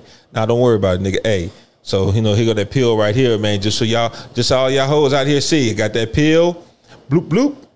All right, what up? What it do? Sir, this is a CVS. Get the fuck out. That's how y'all know it's real. You know, like, square, like, share, subscribe. I'm just saying, at this point, um, crush that shit up, put it in my drink. Oh yeah, it's, it's gonna I happen. don't know. People are gonna be mixing mixing that joint with BlueChews, and and They're gonna bring back the Incredible Hulk. yeah, they're gonna put that shit in mist form and add it to your hookah.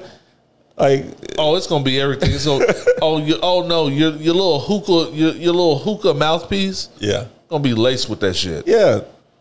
Oh boy, you t- you- well, you give you give niggas an out from some responsibility. Also, they can say, "Nah, it ain't mine. I'm on the pill."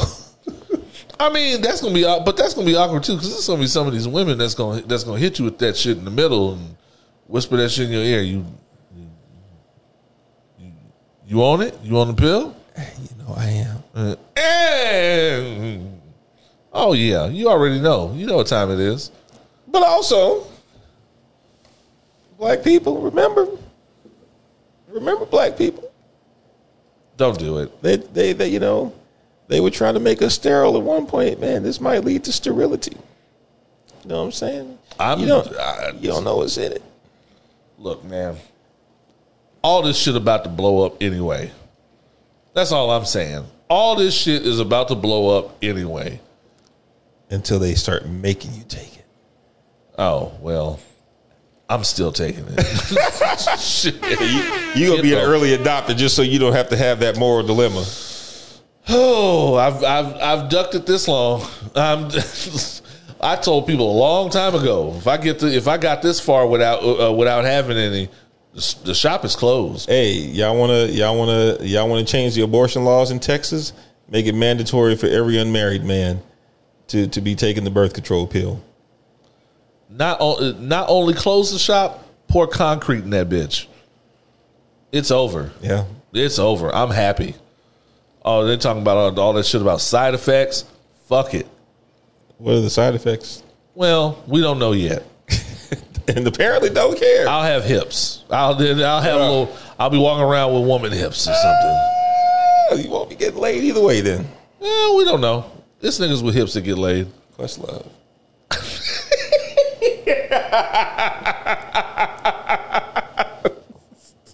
But also, if you're a woman who likes a man with hips, I am not judging you.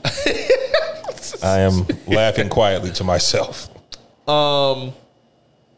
the decline. Oh, this was oh this was going on. This was a little debate on Twitter about the decline of uh, New York hip hop.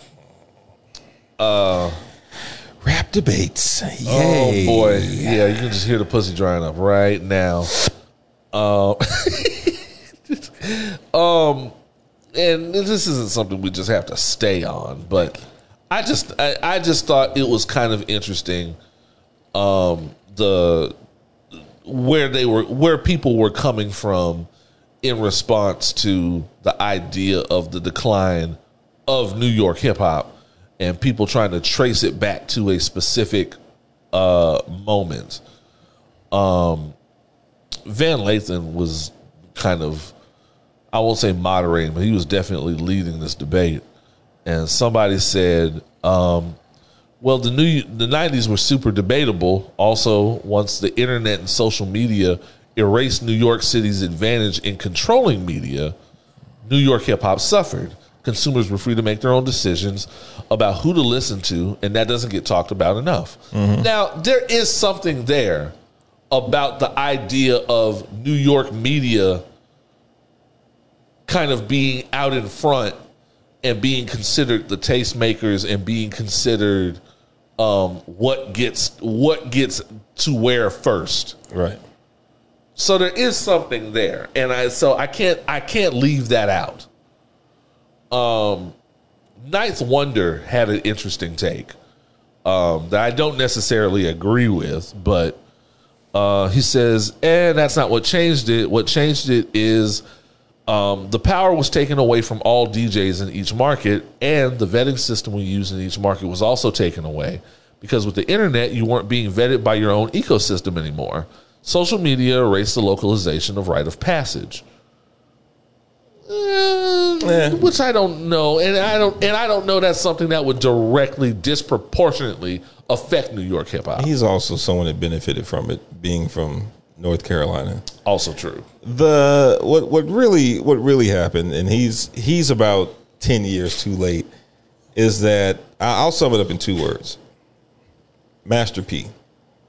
Ah. So in the early to mid '90s, um, what what really happened was Southern music really escalated because uh, people like Master P, who normally went through the gatekeepers of distribution that went through either New York or LA, um, was being was being shunned because again these same these vetters, these gatekeepers, did not understand his music and did not see the appeal in it. But he was selling out the trunk, had been selling out the trunk for years, so he knew that his shit was popping to somebody at least. Right. So he created his own means of distribution. And in the early mid 90s, you saw Master P shit everywhere. No Limit Records had a release coming every week. You're right. And in the back of each CD, they had the next 12 albums that were coming out. And every week, like clockwork, they were dropping shit. Sure, right. Also, at that time, the largest distributor of music in the U.S. was a company called Southwest Wholesale, based here in Houston. Yes, Houston, Texas, at one time, for a long time, actually moved more units of music than any other city in the U.S. One thing that Southwest Wholesale did, besides being the lead distributor for most major labels in this region, it also focused on a lot of independent artists as well. We also had some of our stuff distributed to them. So Southwest Wholesale allowed a lot of artists to distribute their music independently And in most cases, they were A, moving more units, and B, making more money than a lot of major artists who were at these same labels who were gatekeeping and shitting on the South. So as that picked up, and like I said, people like Master P, and then groups like Outkast later on, we gained popularity going through these Southern um, outlets and and you see what you what you end up with is that New York was being bypassed, and now if you look at most popular rap music, most of it has some type of a Southern influence to it, and that is not coincidental. It's very much because people were like, we don't have to go through New York to get our shit done. We out here, so New York, take a seat your your time your time is has come and gone. You, we According to them, until Fivio comes out. Fivio Foreign or whatever his name is. Yeah. Also, who cares? Like you don't hear anybody else talk about yo. We we trying to we trying to be on top. Atlanta's been on top for years, but you don't hear anybody talking about yo. You know we trying to bring it back to when we were on top. Like New York, y'all. No, stop, stop trying to make fetch happen. Just stop. Nobody Or cares. happen. Pop Smoke was supposed to bring New York hip hop back. Bobby Shmurda was supposed to bring it back. You know, Remy Ma, Papoose, all these people. Uh, I remember Jim Jones was supposed to bring it back. Him and Dipset. Oh my god. They got shitted on by Jadakiss in a, in a in a in a scruffy white t-shirt and camo shorts. what are y'all talking about? Like, realistically, nobody gives a shit about the history of hip hop as it pertains to New York. They You're don't lying. care that Houston, that, that hip hop was born on the 155th Street in the Bronx. Go to one woman in the club right now who's listening to the new Latto record, the new big Latto record, and talk to her about how Kool Herc, DJ Kool Herc, was the first one to do a backspin on the record or some shit like that. Yep. And, and she's going to say, nigga, get out my face. This is true. This is true. So save y'all's debates on bringing back that New York rap because nobody gives a shit. It ain't happening. especially the largest the largest group of music consumption, and that is women.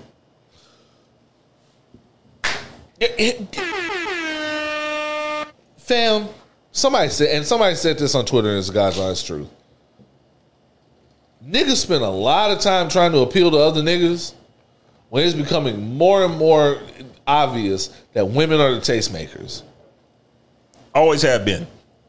Clubs don't happen if women ain't dancing. So when y'all hear me say that I pick music that I know that I know is going to go over with, because women are coming, that's what I'm talking about. That's what we were talking about when we addressed um, the idea of women not liking rapidy rap hip hop. This isn't something we just made up. Told y'all, spoken from experience. You know, Women don't like the rapidy rap. And if women don't like the rapidy rap, the rapidy rap ain't going where Cardi B is going. They can't get jiggy to that shit. Exactly. It ain't going where all the motherfuckers is going. Um I will say as far as a mystery, it kind of fucked me up at the end, but at the same time, I was like, oh man, this really would be a mystery in real life, wouldn't it? Oh, oh, it kind of is. Um international hip hop, that's a crazy anyway. Um I'm not gonna go any further down the hip hop hole. Um, we will just take a quick break. We'll be back with uh, White People Must Be Stopped. You are listening to Sober Conversation with the least sober team in podcasting. Pour up.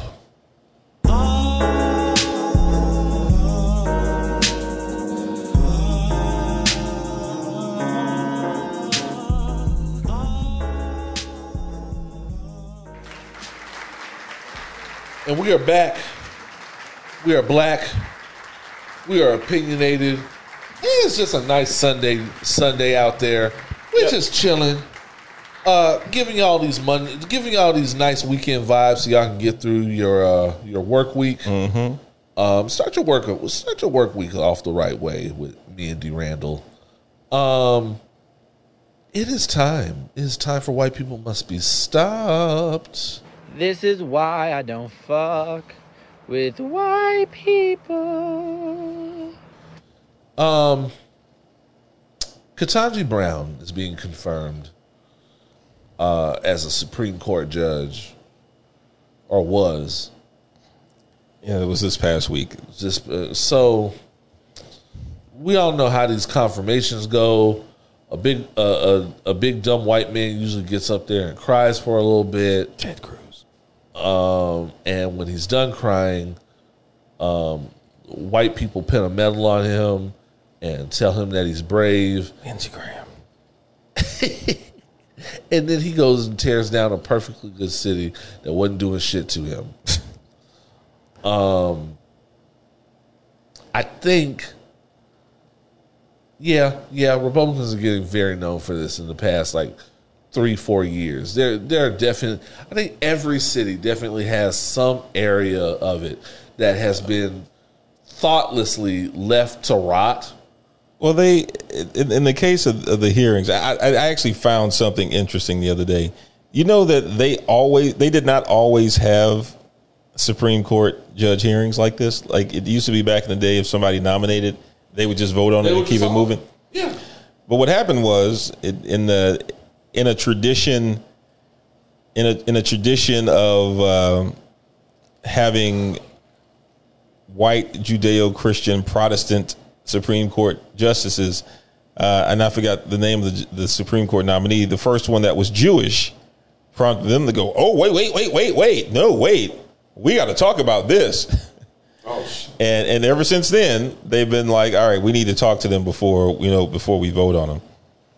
And knowing that everything that's happened, even from the previous set of um, the previous set of, of of hearings from GOP nominated Supreme Court justices to now, you fully understand how this process is. Like with Brett Kavanaugh, you know he he being grossly under um, underqualified for this um, got to skate a little bit more. He didn't have, you know, Ted Cruz didn't have the same energy for him. Whereas with Ketanji Brown, Ted Cruz brought up a book that is taught to, that is that is taught by I think like one class at one school somewhere um, that that teaches children about racism. And he he fixed his mind, and his poor assistant who was up there putting these big ass billboard sized copies of the page behind him really fixed his mouth to ask her like, "Do you believe that you know racism should be taught to babies?" And she had the look that every black woman had and was like, "Look at this motherfucker here." Look, look at this stupid son of a bitch. and his receding chin. I'm okay with Ted Cruz being in Cancun right now. I was gonna say, weren't, weren't we happier when we thought Ted Cruz had run his children off to Cancun so he could shirk his so he could shirk his chores? Weren't we happier that way? Mm. I vote we send him back. I vote we make a deal with the cartel so that he never leaves. Get him the fuck out of here, Whatever you got to do, please get Ted Cruz the fuck out of here. all the way. Please. And I want to talk real quick about this narrative coming up. There, uh, uh, one of the narratives I'm seeing that's become very popular is that, well, we should stop celebrating uh, her maintaining poise and uh, dignity in the face of these funky white people, and that we need to just um, and and that we need to just up and lose it. We just up and riot almost. Let's do that when she gets nom- when she gets like sworn in. I would say on- once she gets the job, let's go on and do that. The other part of this is, to me, everyone goes, "Well, why are we why are we celebrating a woman showing patience to people basically doling out abuse?" Um, why aren't we talking about the fact that abuse is wrong? Why are we? Here's the thing, guys. We know, we know abuse is wrong. Everyone knows abuse is wrong. The problem is when you're talking about in a general social landscape, people can't necessarily connect to that Right.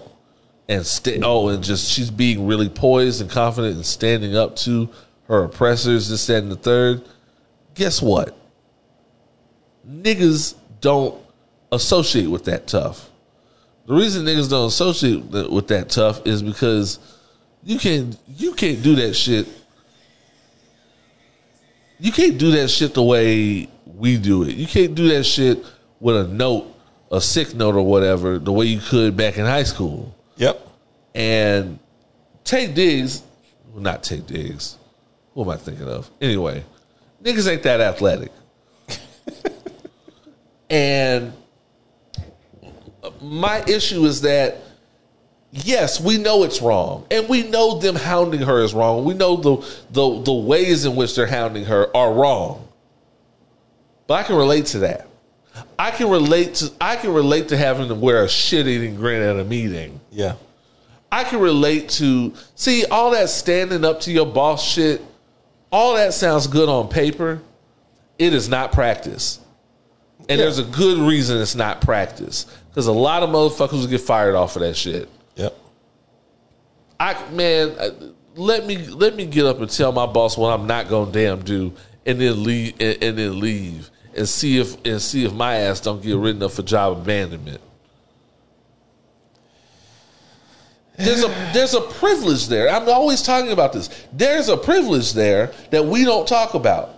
The only people saying I always look at them those, those memes with people talking about requesting a week off. I don't request a week off. I tell you I'm leaving, and they can also tell your ass that that's job abandonment too. You know, as as a as a person in a managerial position who has to approve those requests, trust me, there have been a few times where I've been like, "Oh, you thought." Well, I hate to tell you. That was that was that was that was a good you know that was you had good intentions. right. Un- Unfortunately, we have three other people out that same week, so reschedule. And you know, don't get me wrong. Some of these, some of these, these, these positions, I didn't realize this because I was just filling out positions like a normal human being. I was not aware of some of these shits. People be like, "Look, fam, you're gonna you're gonna get asked for this position. You're gonna get an interview. Here's what you do: lie." Yeah. I didn't know that. I didn't know that that was becoming the norm. Lie.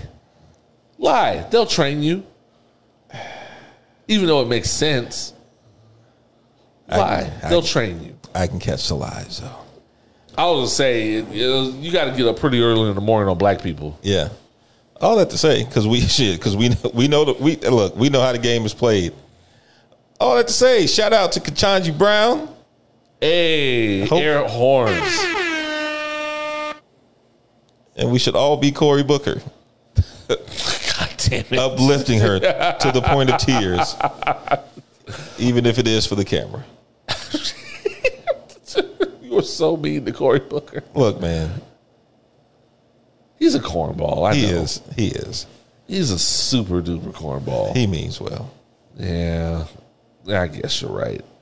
Um, racist stories, racist emails, racist things you have uh, found in the past uh, that you think we missed. Send those to opinionswhileblack at gmail.com or log on to opinionswhileblack.com where you can get in touch with us, find ways to listen to Houston's Most Savage podcast, mm-hmm. and buy yourself some merch. Yep. New spring summer line coming soon. Yes. We'll be back to finish it off with your listener letters in the top three STFUs. You're listening to Houston's most savage podcast. Yes. Pour up.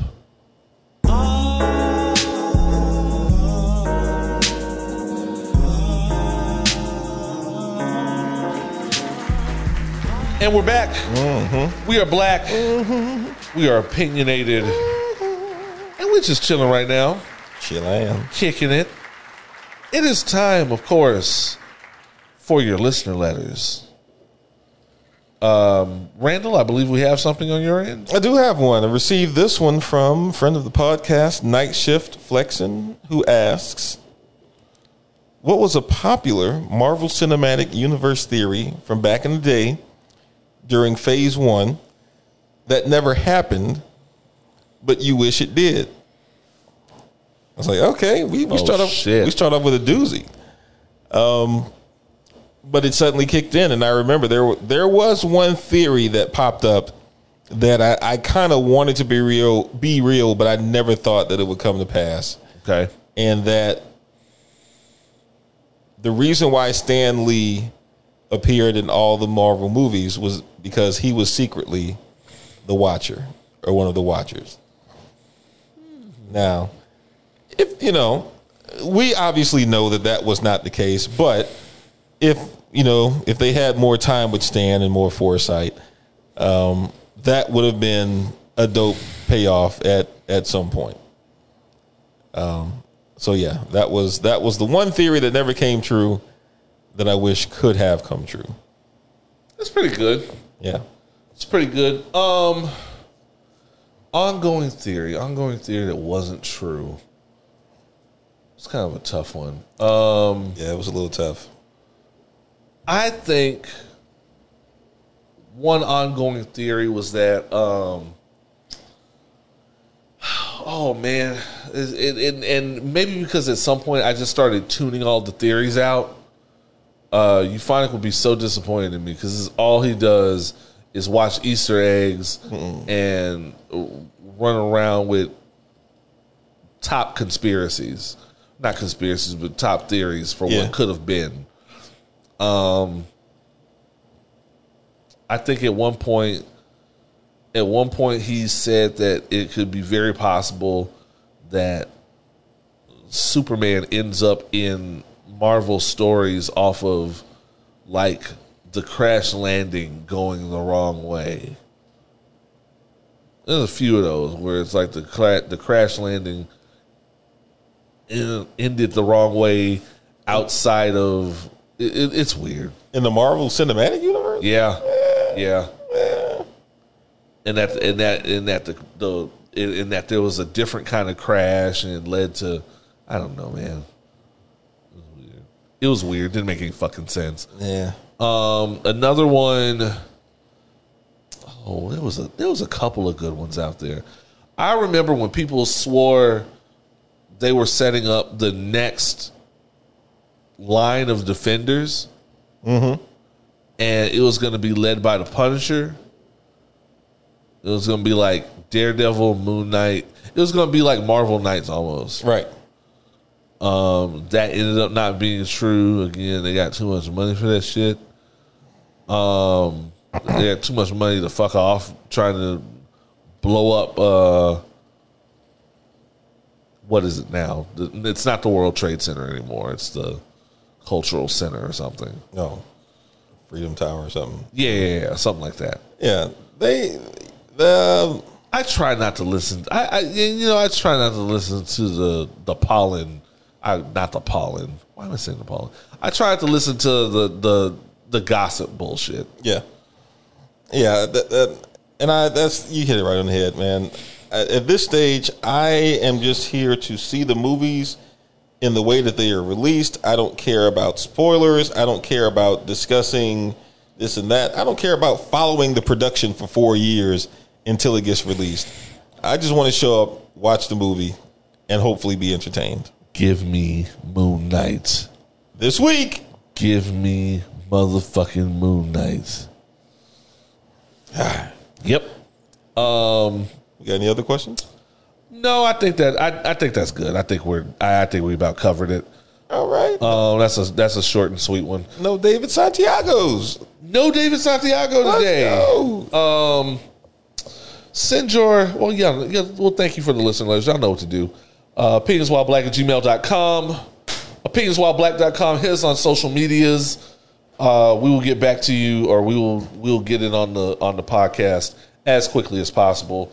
Uh, oh, I might might have a late one. Yay, yay. Might have a late one. Um, there, uh, Euphonic will always figure out a way to text me a listener letter in the in the fucking group chat. Um, uh, where is this? Where is this?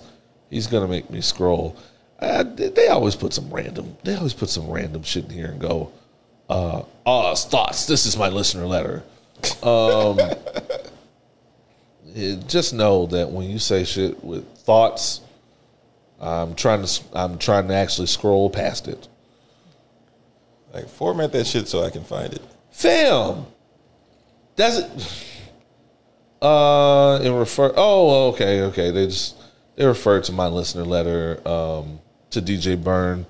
Um, he's in good spirit. Uh, some of y'all been asking. He's in good spirits, y'all. Um, things are looking up for him uh, lately. Um, if you want to get at him, you can definitely find him on the Twitters and the social medias. I believe he has a GoFundMe towards his situation. Uh, if I remember, I will definitely put that um, put that in the chat for you guys. Uh, I think that's all they really want me to remind you guys of. Um, we are a community. We should act. We should act as such at all times, um, because times ain't getting no better, and we need each other. Yes, yes. Um, time for the top three STFUs. Who are the three people in America that need to shut the fuck up? Number three. And no, Kanye West is nowhere on this list this week. Thank you. Number three is Remy Ma. Really? So, well, you know, Remy Ma always she, she'll find a way to show up and say some stupid shit. And State of the Culture hasn't been back in a while, so you know she's got to say it somewhere. Um, Remy Ma was basically in an interview somewhere arguing that Doja Cat isn't a rapper. Here's my thing. There's a couple of layers to this. One, Doja Cat raps. Doja Cat is a rapper. That's kind of how I feel about it. Two, if we're gonna say Doja Cat isn't a rapper because she sings too, then we have to start having the conversation that Nicki isn't a rapper either. Yes. Um, a conversation that I would love to have if it were true. Um, I, my th- uh, so I in one in one sense I kind of get it because Remy Remy Ma is cut from a different cloth, and when I say cut from a different cloth, she she's from the Bronx. And New York, and we've already established earlier in this episode, New York niggas are mad arrogant. She wears the pants in her relationship. this we know. and so so i get that that comes with a little bit of feeling like you've heard the rawest of the raw shit but the problem with hip-hop heads is that everybody feels like their taste in music is the rawest of the raw shit mm-hmm. You know i you know there was a time when i was young i was listening to the Beatnuts thing and i was listening to the raw shit um, Hip hop, hip hop. you know what i'm saying like you know i'm, I'm, I'm out here listening to native tongues i think i'm just Hey, hey. I think I'm just a I, oh, I was just different. you talking to the guy with the tribe called Quest shirt on. yes, sir. And so it gives you a little bit of that arrogance, a little bit of that swag, where you feel like you're on some shit ain't nobody else on right now. Like niggas don't have to grow up memorizing the four elements of hip hop for you to call them whatever you want to call them. Right. Like, and I know most people kind of associate people by their first experience with them or their first impression of them. And I don't, I don't.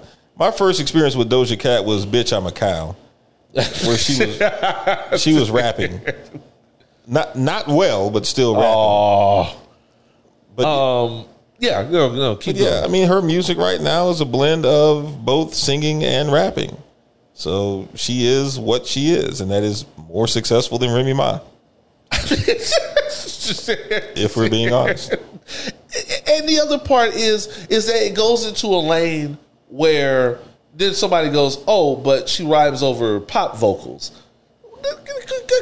If we have to have the conversation about Doja Cat rhyming over pop vocals, then what the fuck was Nicki Minaj doing in Super Bass? Mm-hmm. What is Drake doing on every album? The- the nigga.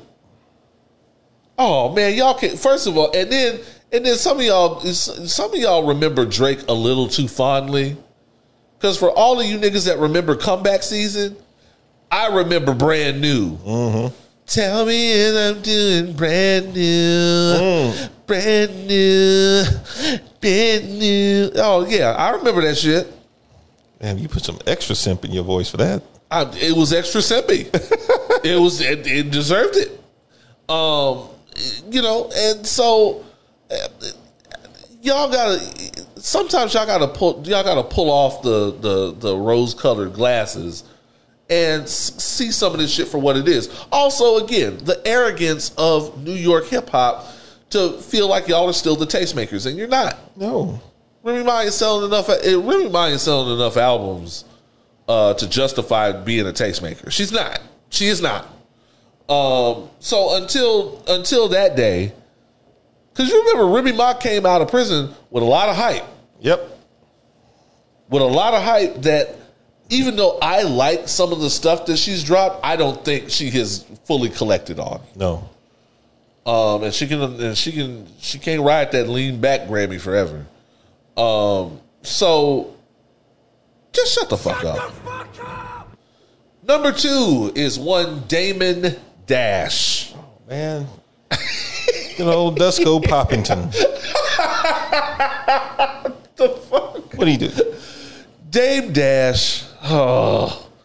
So Kanye has been complaining about. He's been trying to um, get people to um, uh, uh, divest from the Grammys and try to get a, position, a petition of people to divest from the Grammys because the Grammys don't want to fuck with him.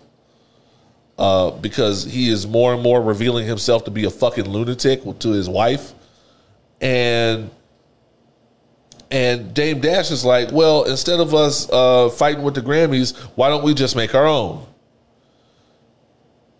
Dame Dash has enough history in the hip hop community. Uh, and again, it, New York niggas, if you wanna, if if you wanna claim to be a tastemaker, if you wanna, you gotta claim the bad too.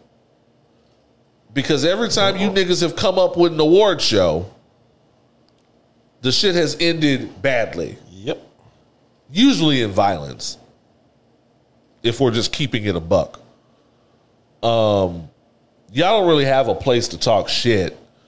Um, it, it, it- and I'm not saying we should never come up with our own awards, but I don't think you should be in front of the conversation. Definitely. And I'm I'm I personally am torn about award shows. Like I I, I feel like they're unnecessary. They're they're really just advertisements.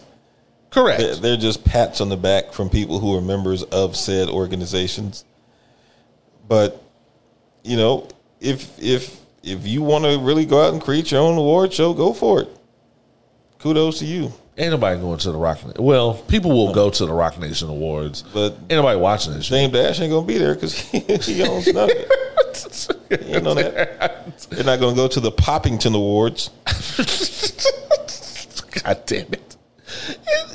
You know, and, and uh, Dame Dash too often gets some of these some of these niggas with money too often get associated with the community in the wrong way. Yeah. Because if, if we're going to talk about him leading a conversation, then we have to have another talk about him leading a conversation about um, him and his representing artists that did not did not fare well in Roc Nation Yes.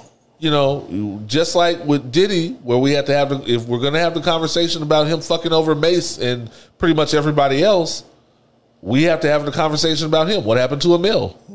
What happened to Tierra Marie? Um, and so I want some of these people that we, over time, capitalism has forced us to deify and lionize.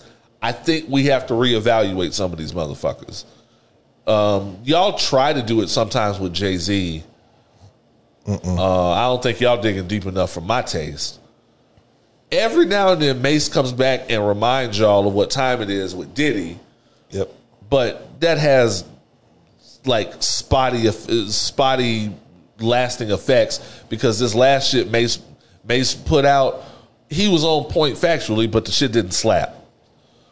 Um, and I think we have to re- reevaluate Dame Dash and remember that despite him being rich, he has no he never seems to know what the fuck he's talking about. Right.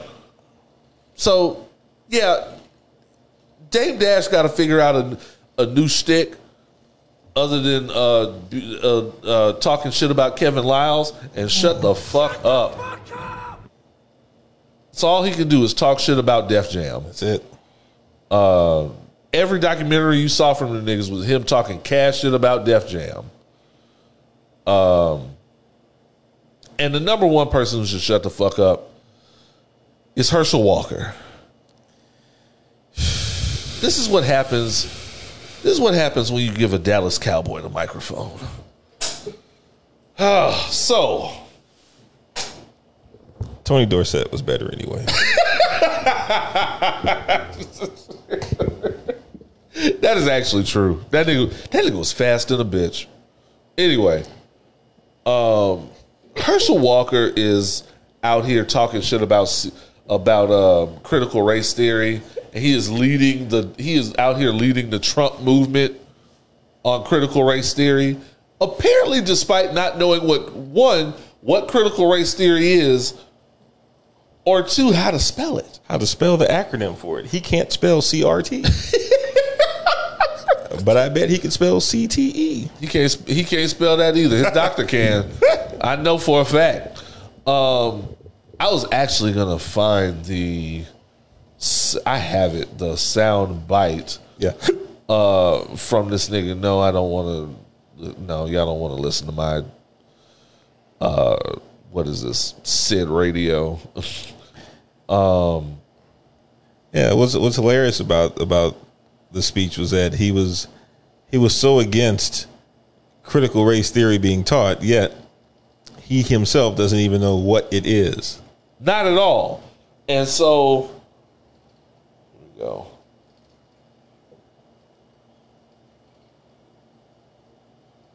I'm sick and tired of them wanting to teach CTR in, in school, critical race theory. Can you tell me what that means?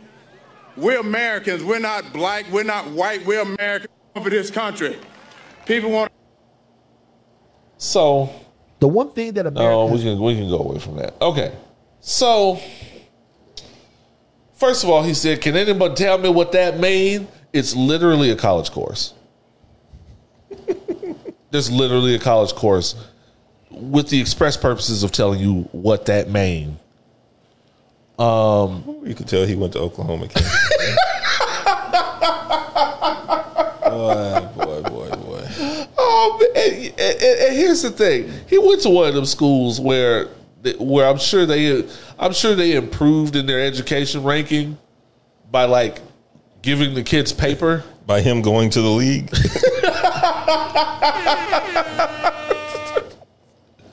You see why I hate the Dallas Cowboys? Nothing good comes from a Dallas Cowboy. Nothing. nothing.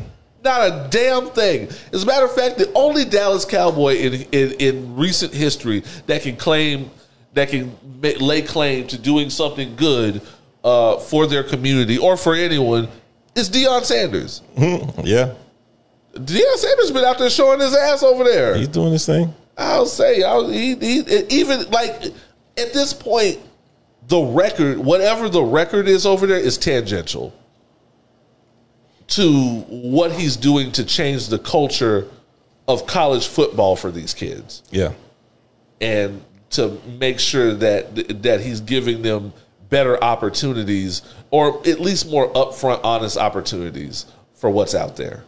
Meanwhile, we have niggas like Herschel Walker who have had the same haircut for 40 years, hairline notwithstanding. Um, up here talking, uh, up here just uh, while their brains are just visibly dissolving out from their ears. yes. Um, God, I wish I had the Will, the little Will Smith concussion quote. Tell the truth. Tell the truth. It's just so bad, man. It's horrible. These are these are their kings. These are their representatives, and at some point, all these folks who are who are fake mad at critical race theory, aka something that they have no idea what it is. Um, once this election cycle is over, they're going to find something else misguided to to hop on and, and to champion. And, and, and that's all it is. And that if it's not this, it's going to be something else ridiculous. And it has not escaped my notice that all the ball players that jump on this stupid shit, none of them really have the wherewithal. Like Jim Brown, Yeah, all of these all of these are niggas who have who have been using their heads for blunt objects for the for the for the better part of their uh, of their prime of Yes. the prime of their lives yes, and have the speaking and have the gravitas and the speaking skills and the social skills to show for it. Never thought the mighty was and the, the- the Herschel Walker, the Dallas Cowboy. Fuck him, but I never thought I'd see the mighty fall the way Jim Brown did. Jim Brown, like, I, Jim Brown was a legend in my fucking house. yeah. Not just on the field. Not just on the field, but in front of the camera. Yeah. Boy, Jim Brown was like, I'm, even to this day, you can't. Well, no, my mom will cut up about Jim Brown, but my my poor my poor father. If he if he were here to see how the mighty had fallen, even if he were here to see how Herschel Walker has fallen, Apparently, he's fallen one too many times on his head. And So- now, now he has CTR. So Herschel Walker get a different haircut. but to, stop going with the black guy from Hey Arnold haircut. Wow. And please shut the fuck up. Shut the fuck up. I mean it too. I mean, shut the shut the thirty year commemorative edition. Fuck up from the last time the Dallas Cowboys won a fucking Yeah. won a fucking uh, uh, Super Bowl. You know how long it is since the Dallas Cowboys won a Super Bowl? Old Dirty Bastard was literally still alive. Yeah.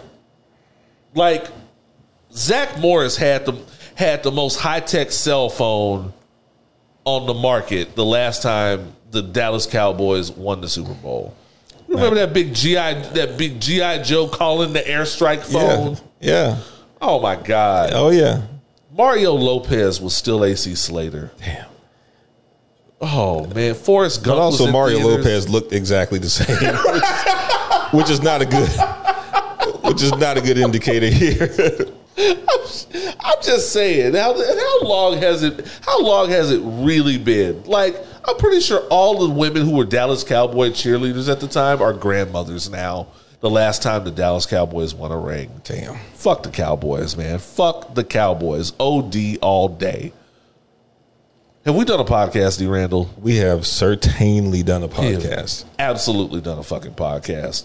Um, and- and you know, give us a hand. Give us Mm-hmm. a round of a fucking applause. Um, guys, thank you so much um, for riding with us once again. on another adventure. Um, Patreon is coming very soon. Um, me and Randle have had a couple of talks, and we're going to talk about an official uh, official launch. Um, we're going to have uh, I have written down. Uh, we're going to have at least two tiers, cost effective, um, inflation friendly. I believe them to be. Um, probably going to end up. I, I think we've just like two episodes, a- like two episodes a month. Two episodes. That's fair. That's fair. Um, not going to reveal the tiers just yet. Uh, we're going to iron some things out, and uh, there will be some. There will be some other good surprises for you guys. Yeah, buddy. I think the opinions while black community will be very much into. Um, we will be back next week with more foolishness and fuckery. Until then, oh, uh, church announcements. I have none. Um, uh, for me, I have to start taking it more taking more seriously my promotion for these things. Um, I have a I have an article about uh, what the fuck happened with Comixology and Amazon is fucking over the uh, comic reading experience for humanity. Um, that article is available on blacknerdproblems.com. There's also, I'm pretty sure there's a couple of reviews with my name on them. Uh, so definitely read those. Blacknerdproblems.com. Uh, if you read the, you know, you can click on my name. It'll show you everything that I've written, so forth and so forth. Yep. Um, uh, anything else coming your way in my brand? No. Uh, Randle, anything? Yeah. Isn't that video out? Is Not- the video out? Well, no, not well. So that we we're dropping a couple of videos this week with uh, Scotty Spitton and his brother slash producer talking about the project, but Okay. official official video not just yet. Okay, but the but the the the process videos are Yes, okay. Cool, Yeah. cool, cool. Um, YouTube. YouTube. Go to We Are Radio Galaxy Okay, and uh, start from there and work your way out. right on, Yep. right on. Um, until then, we will be back uh, next week with more foolishness, with more fuckery. Y'all know how it is. We're gonna be here. Yeah, We're gonna be here. Um, it's too hot to be outside. it's too fucking hot to be outside, uh, and uh, in, inflation is fucking up uh, the pussy intake. So okay. uh, until then, this has been episode one seventy six All up in your mix. of Opinions While Black. I've been Oz, D. Randle. as always. Imparting, gotta do it. As always, imparting titties. Big ass titties. My goodness. Okay, so uh, I tried it for a couple. That will probably not be back. the sound effect will stay. The sound effect. We will not end on that sound effect. It doesn't have the same impact. It doesn't. It doesn't. we just it needs to be more definitive. It has to be titties. Yeah, yeah. We're gonna try some. well, I'll try some more Remember how things. aggressively Jess jumped in? It was just like titties. She like, sure did. Not yet. While we appreciate the enthusiasm, we need that impact. That's true. You're right. We, we'll work on it. Bye, niggas.